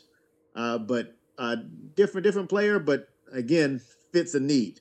And uh, Chamarri Conner, I, I think that the Chiefs have kind of under the radar, really built up a lot of depth in the secondary. So a lot of young depth in the secondary. But one thing that the Chiefs have shown, especially last year, is they don't mind throwing the young defensive backs into the fire. So if they need Chamarri Conner to come and play meaningful, important, clutch snaps, they will not hesitate to do it. So I, I think it's a good move. And I think that he's somebody who could find the field very soon. Again, given his athletic profile, I think he's somebody that they would not mind throwing out there and just seeing what they have in him. They've done it before. I think they'll do it again. Uh, skipping over it to what they did at the end of the draft, they go and add Deneric Prince, uh, running back out of Tulsa, who brings a lot of speed to the table. Um, it'd be interesting to see if he makes the team how they would use him. And I think he might have an opportunity to have a bit of an impact as a kick returner. I think there's a slight chance for that. Uh, he could also be looked at as Jerick McKinnon insurance, maybe with his speed. Uh, but he's somebody I'm keeping an eye on. And of course, Isaiah Moore, another one guy out of NC State who got a combine invite, linebacker, and um, he's he's another one who he's he's at his best when he's downhill. So he's another one that's going to attack the line of scrimmage. He doesn't have great speed, uh, doesn't have the best range, but again, he's the short area speed is there. He will get inside and make plays at or near the line of scrimmage. So he's somebody who, on this defense, could find a way to carve out a role, or at the very least, again, maybe have impact in, in uh, special teams coverage. Jumping into teams now who didn't have first round picks, we're going to start with the Los Angeles Rams. And considering that the Rams didn't have a first round pick, the Rams ended up with a lot of picks. For, for a team that said them picks and they didn't have a first rounder this year, I was like, you know, especially day three, I'm like, the Rams are on the clock. It seems like every other pick. I thought the Rams made out pretty well in this draft. Uh, their first pick was Steve Avila out of Texas Christian. I had mentioned before he was my favorite interior offensive lineman in this class. Uh, I think he'll end up playing guard, but again, the Rams had a major need. Uh, we talked about the Rams all year long and just how it seemed like every week they had to start a new starting five on the offensive line because somebody was hurt, uh, somebody was coming back from injury, so it just seemed like it was a constant rotation on the offensive line. Uh, so to be able to bring in a guy like Steve Avila, a guy who has uh, good mobility at the at the position, a guy who can be uh, solid depending on it's, it's going to be a system for it. It's going to matter how you want to use him. I, I, like him more when he's on the move, um, but I think Steve Avila can be a nice pick for this team. Uh, then you go and get a linebacker with tremendous speed, an edge rusher in uh, Byron Young out of Tennessee, not to be confused with the Byron Young the Raiders drafted out of Alabama. Um, again, edge rusher. The Rams have a lot of needs for a team that was just Super Bowl champions a couple short years ago. It just shows how quickly things can change. But you needed offensive line help. Uh, you got that uh, with a couple different positions. You added Warren McClendon Jr. later in the draft. Uh, you needed help on the edge. You go get Byron Young. Uh, Kobie Turner was another guy who I was surprised didn't make it, uh, the combine as an invite. Uh, but I think he's somebody who you can bring in on the interior, especially in pass rush situations. I think he would be a nice piece there. Uh, yeah, it's Stetson Bennett the fourth. I, I, was happy to see him go in the fourth round. That's that's about where I thought he belonged. He's a guy that you know he, he had a lot of talent around him at Georgia, uh, but I thought he did a lot of nice things there as well. And to put him in a position where you hope Matthew Stafford can stay healthy and Bennett doesn't have to take the field anytime soon. Uh, you you hope that that he he can uh, kind of develop and end up kind of carving out a pretty solid career, even if it's just a career backup type of thing. Uh, Nick Hampton was one of my favorite edge rushers in this draft. Uh, the, production speaks for itself. There's concerns that he's a little small for an edge rusher. I'm not concerned in this era. I know he can get knocked around a bit, but his speed, his quickness will win probably more often than it won't. And so uh, the main thing is you just want to keep him healthy. But but yeah, Nick Hampton's solid player. I think he's somebody who can have an impact again, even if it's just in a sub package type of situation. I like uh, Puka Nacua, uh, wide receiver out of BYU. Again, just I just want to keep him healthy. But when he's healthy, he's he's solid. Again, he's not he's not the most dynamic, explosive player, but he's somebody who's always been productive when given the opportunity. Uh, so just a, a, lot of players I like here. Uh, Tre'Vius Hodges Tomlinson kind of fell in the draft as his, his size kind of became more of a limiting factor. Uh, he does get more penalties than you'd like to. He, he's very physical. He tries to make up for his size by kind of trying to beat you up a little bit. So you'll have to adjust his style, but there's something to work with there. Uh, Jason Taylor, the second, landed here. Uh, a safety that brings a lot of speed and athleticism to the table. I think he can carve out a role. And then uh, the Rams did go and get a punter out of Wingate. That was interesting. And they did pick up a couple of NC State guys after, uh, including NC State's all time leading scorer, Christopher Dunn. They did bring in another kicker as well. So Christopher Dunn still got some work to do, uh, but I think he can beat out Tanner Brown. Uh, the Rams also picked up a new long snapper, the best long snapper in the draft, Alex Ward out of Central Florida. So uh, they they're doing a special teams overhaul just like the Patriots are. Uh, and then of course uh, Tanner Ingle, like I said, safety out of NC State, bit undersized, but he's he's going to be feisty. He's not going to let his size stop him. So I hope he can kind of scratch and claw his way onto the team. But uh, like I said, the Rams came away with a lot of picks for a team that I just assumed didn't have as many as they did and I thought they did a pretty good job overall. Yeah, you touched on a lot of their picks. I'm not gonna go over. They had a ton of picks. Uh, they said "f them" first round picks is what, is what they said. uh, they didn't haven't had a first round pick in like seven years. So, um, like Steve Avila, I, I, like him too. I think that was a great pickup for them, and for a team that is in definitely in rebuild mode, which is weird to say after, as you said, winning the Super Bowl two years ago.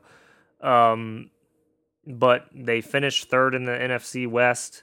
Uh, it doesn't look like the 49ers are going anywhere anytime soon. Um, yeah, they, they need a lot. And I like teams when they when you're in full rebuild mode, I like I like starting in the trenches personally. And four of their first six picks were offense or defensive linemen. Uh, throw in a Stetson Bennett in there, and as you said, Nick Hampton. So uh, I think Bennett's going to get the starting job by week eight over Matthew Stafford. Um, no, nah, I'm joking. No, no bold prediction. I'm just joking. I'm just joking. Um, unless, unless, unless Stafford goes down, unless his elbow doesn't heal or gets fixed the way it's supposed to. But uh, I'm with right. you. I think Bennett probably is going to be kind of like a AJ McCarron type of quarterback. You know, won won a title, but people just think it was more the talent surrounding them than them, and he'll probably just be a backup quarterback for the most part, and maybe come in and do uh, three or four games a year if the quarterback gets hurt or something, or you know, or in blowout games or games that don't mean much. But hopefully, maybe he can prove all the doubters wrong, just like he did the first time around at Georgia. So we'll see what happens. You never know when in the NFL what's going to happen with the picks, but. Lots of picks. I'm not going to go over all of them. Uh, Julius touched on a bunch, but I also like the Zach Evans pick in round six, uh, running back out of Ole Miss. I- will be interesting to see if he makes the team, uh, since we know how much they like the running backs they draft. yeah, okay. um, moving on to another team that didn't have a pick, uh, the Denver Broncos uh, in the first round uh, because they traded to Seattle. Uh, they didn't have as many picks as the Rams. They only had five picks in this draft, so this will be a lot quicker and easier to get through. Um, I do like the Marvin Mims pick, uh, the wide receiver out of Oklahoma, with their first pick in in the draft. Um, I think you know people I think, kind of overvalued that wide receiver corps last year as it really didn't. And I don't know if it was Russell Wilson, the play calling with Hackett, or what was going on. Uh, but it seemed like every play call was Courtland Sutton jump ball. So hopefully, adding another receiver will open this up. But I do like the Riley Moss um, pick in the third round, uh, cornerback. Yes. Uh, first white cornerback in the NFL since Jason Sehorn, if I can remember correctly. I, I can't think of another one. Uh, but mm-hmm. Um, mm-hmm. but again, he he is a athlete, and just don't don't let it fool you that he. You don't normally see too many white white guys playing corner, but um, he he's six one and he, he has good speed. Uh, I I think he fell to the third round due to the way it just you know people perceive cornerbacks, but um, I think he could be a productive player for them. And, and Denver is normally known for their defense, so it'll be interesting to see if he can get on the field with Surtain already there. But um, I, I really do like what they did with their limited amount of picks. yep, same here. I like what they did with their limited amount of picks. They talked about Marvin Mims Jr., bit undersized receiver at Oklahoma, but he brings a ton of speed to the table. Uh, a couple years ago, the biggest strength of Russell Wilson's game was throwing that moon ball, throwing that high, deep pass down the field. We saw that pretty much disappear last year. But like you said, with the Broncos receivers, not a whole lot of explosive receivers in there, especially uh, once KJ Hamler got injured. So Marvin Mims Jr. brings back that deep threat. And if there's anything left in Russell Wilson, we'll find out for sure this year. If there's anything left, he ought to be able to find ways to connect down the field with Marvin Mims Jr. because now you do have that speed element that he missed uh, from his Seattle days. Drew Sanders, uh, one of my favorite linebackers in this class. Uh, a lot of places he's listed as an inside linebacker. Uh, he started his career as a linebacker at, at Alabama. Uh, easy to understand why you can't get on the field as a linebacker at Alabama. Just just might be a little bit of talent there. Uh, so he goes to Arkansas, and he kind of, even though he's listed as an inside linebacker, he kind of becomes just more of a rusher. That's where he's at his best. Uh, so I like him as a pass rusher. I don't I don't necessarily like him hanging around. He can play in space, but I just like him kind of attacking, going at people, being pretty much an edge rusher. I think that's an excellent move uh, for the Broncos. Riley Moss, I think there's some Christian McCaffrey syndrome here as far as I'm concerned. Uh, with Christian McCaffrey, everybody was in a rush to try to compare him to a white running back. And so people who never saw him play and just saw his appearance wanted to make him the next Danny Woodhead. And they got mad at me when I was comparing him to a better version of Brian Westbrook. And now you see that he's a better version of Brian Westbrook. Uh, so it's kind of the same thing here. Riley Moss. We have not seen a corner in the NFL in what feels like 20 years. Riley Moss is not Jason Sehorn. Riley Moss has legitimate athleticism for anybody of any color. And so it's going to be fascinating to see because people are going to see him and assume because he's white, he's slow. Or because he's white, he can't change direction with most receivers in the league. Riley Moss has some of the best change of direction skills out of any corner in this class. I think he is going to shock some people next year because he's not going to play the way he looks, so to speak. So it's kind of got that kind of reverse stereotype thing going on. And I, I think he's going to prove a lot of people wrong. Uh, J.L. Skinner, a big, powerful safety. Uh, when he's healthy, he can kind of be almost like a Kam Chancellor type of presence, um, almost like a big linebacker. He might even end up moving a linebacker. Who knows? And uh, Alex Forsyth, I did think they say found some value there. I thought Forsyth at center, I thought he would go much earlier in the draft. And so for him to fall to the seventh round, late in the seventh round, I thought that was an excellent pickup for uh, Denver. Somebody who, if they had drafted him in the fourth or fifth round, nobody would have complained. And then uh, they did pick up Thomas Incoom, edge rusher out of Central Michigan after the draft. And again, he's another rusher who I think uh, has a chance to make the team and maybe give you a little bit of contribution on defense. Speaking of teams that didn't have many picks in this draft, uh, some because of trade and some because of you know tampering with coaches and quarterbacks, the Miami Dolphins had a grand total of four picks in this draft. And so I'm not going to spend a lot of time here. Uh, Cam Smith, corner out of South Carolina, uh, was their top pick. Cam Smith, had he gone in the first round, I wouldn't have been mad.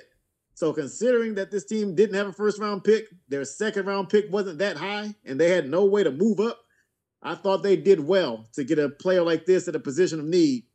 I thought Cam Smith was a top five or six corner in this draft. So to get him at 51, I thought was a bit of a bargain.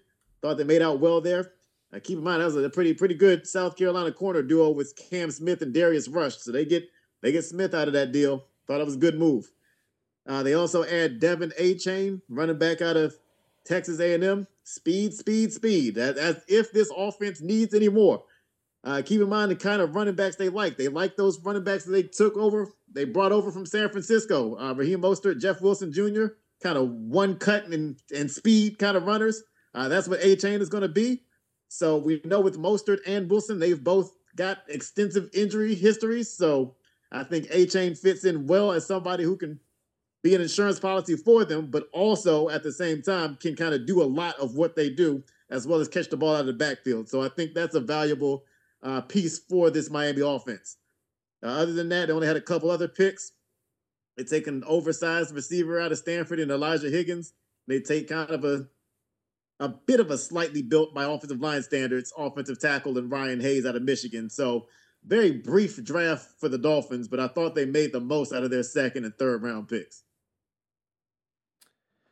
Yeah, you you you touched on everything um, in this draft for Miami, so I'll I'll just say I thought they might have gone tight end in this draft with one of their picks, um, or maybe a linebacker. I feel like they needed a little bit more on the defense. I'm not mad at corner because uh, they had most of their corners hurt last year. You can't really predict injuries, but picking again, as we talked about with most teams, having extra cornerbacks on your team is never a bad thing. Running back in the third round was was kind of a shock to me, just because like you said, they they made trades and, and picked up some running backs. Um, again, and, and there were other tight ends on the board that I think would have been good fits for them here. Uh, but that's why they had so many undrafted free agents. They they might have had the most out of any team uh, in in the offseason. But um, yeah, Miami had limited picks. I, I feel like two guys are definitely making the team, uh, their first two picks, and we'll see kind of how uh, the rest of this plays out. But their season's gonna gonna you know depend on Tua's availability. So hopefully he's healthy.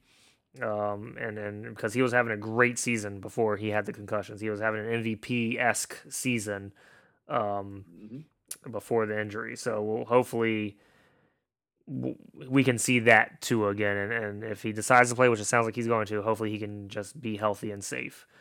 Uh, moving on, uh, we'll go with the Cleveland Browns, another team that didn't have a first round pick. Um, and they didn't have a pick until the third round. So, um, and the first thing they did was try to get Deshaun Watson another another weapon. So they took the other wide receiver out of Tennessee with uh, Cedric Tillman. So, um, you know, they had two picks in the third, two picks in the fourth, two picks in the fifth. Uh, they took Dorian Thompson Robinson, a quarterback out of UCLA, in the fifth round. Uh, he his stock went up and down his entire college career. Uh, some people were like, "Oh, he's gonna be a great." Oh no, he's gonna be a terrible. Oh, so going in the fifth round kind of just um, didn't really surprise me here.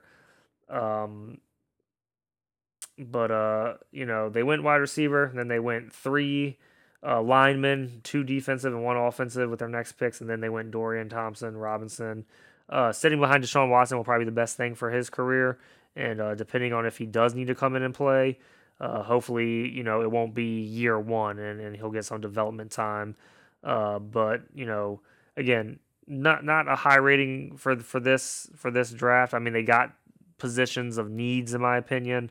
Um, and and we'll just see if Tillman can add to the Amari Cooper, uh, you know, wide receiver room. He's a tall receiver, so he'll definitely have, um, you know, in the red zone, and he'll definitely be a big body target for Deshaun Watson to look at. Um, but you know, again, having your first pick in the third round normally is not a great sign for your draft. No, it's, it's tough when you have to sit around and do nothing for the first couple of rounds of the draft. Uh, with that said, I thought Cedric Tillman would go probably about 30 picks earlier than he did, to be honest with you. So I thought they made out as well as they could have possibly made out for a team that it felt like the Browns were a receiver or two short uh, in their depth chart. So to get Cedric Tillman here, I think was the best case scenario for Cleveland. Uh, keep in mind at Tennessee, Tillman was their number one wide receiver. He got hurt, and that's what allowed uh, Jalin Hyatt to kind of step in and take off the way he did. But uh, the fact that Tillman was kind of the guy over Hyatt for a while lets you know the, the potential he has. He's going to be a solid, again, he's not a spectacular athlete or anything, but He's a guy that can go up and get the football. He's a big target that Deshaun Watson will appreciate uh, throwing to him. Again, one of those receivers that give you a bit of a margin of error as a quarterback, as I like to say. Uh, with Siaki Ika, I like that pick as well. And when I talked about Dallas and Mazi Smith and why I wouldn't have taken him at the spot that they took him, I like a guy like Siaki Ika to do the same thing that Mazi Smith does, but you got him 70 picks later. So I just thought that the value was way better for two players that, in my estimation, are pretty comparable players. Ika's a big body guy. Good again. Good luck moving him out of the way.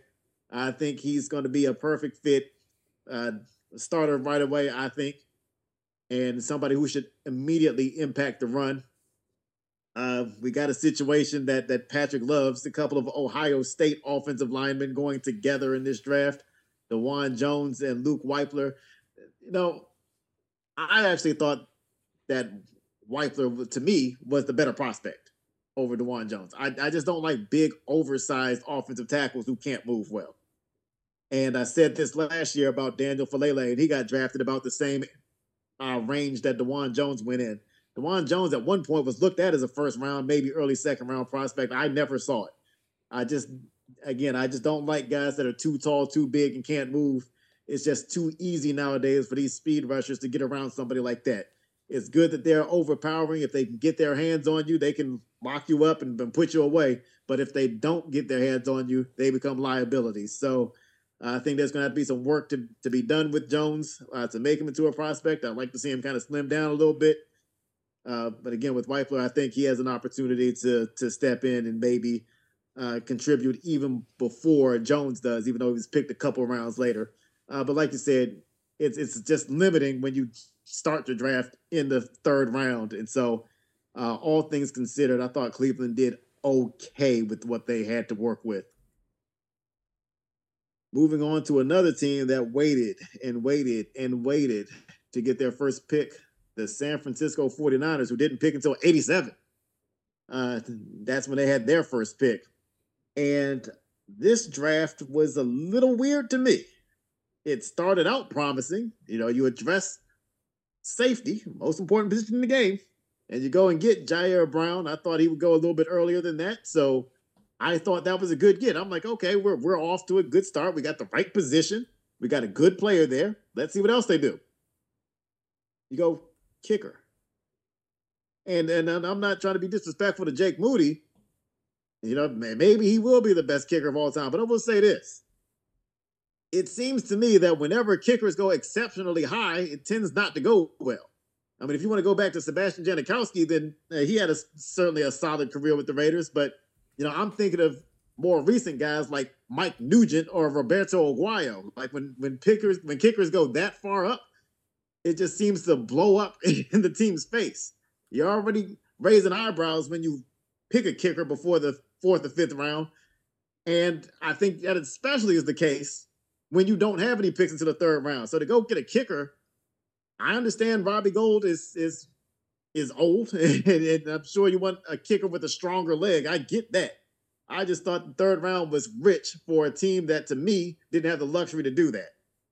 Uh, then you go and get Cameron Latu as a backup tight end. Again, I just felt like that was a luxury pick there, uh, where the 49ers should have been addressing to me, more pertinent needs.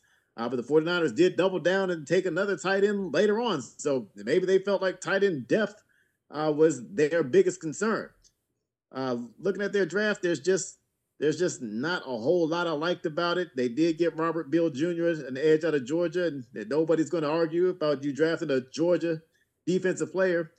I, I do think Dee Winters has potential as an off-ball linebacker uh, given his his range and ability to go chase the ball. But I just thought overall, the 49ers approached this draft like a team that had more luxury than they had in reality.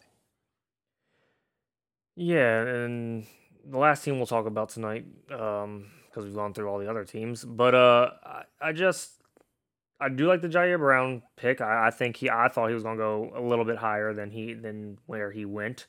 Uh, that seemed to be a theme for a lot of my people.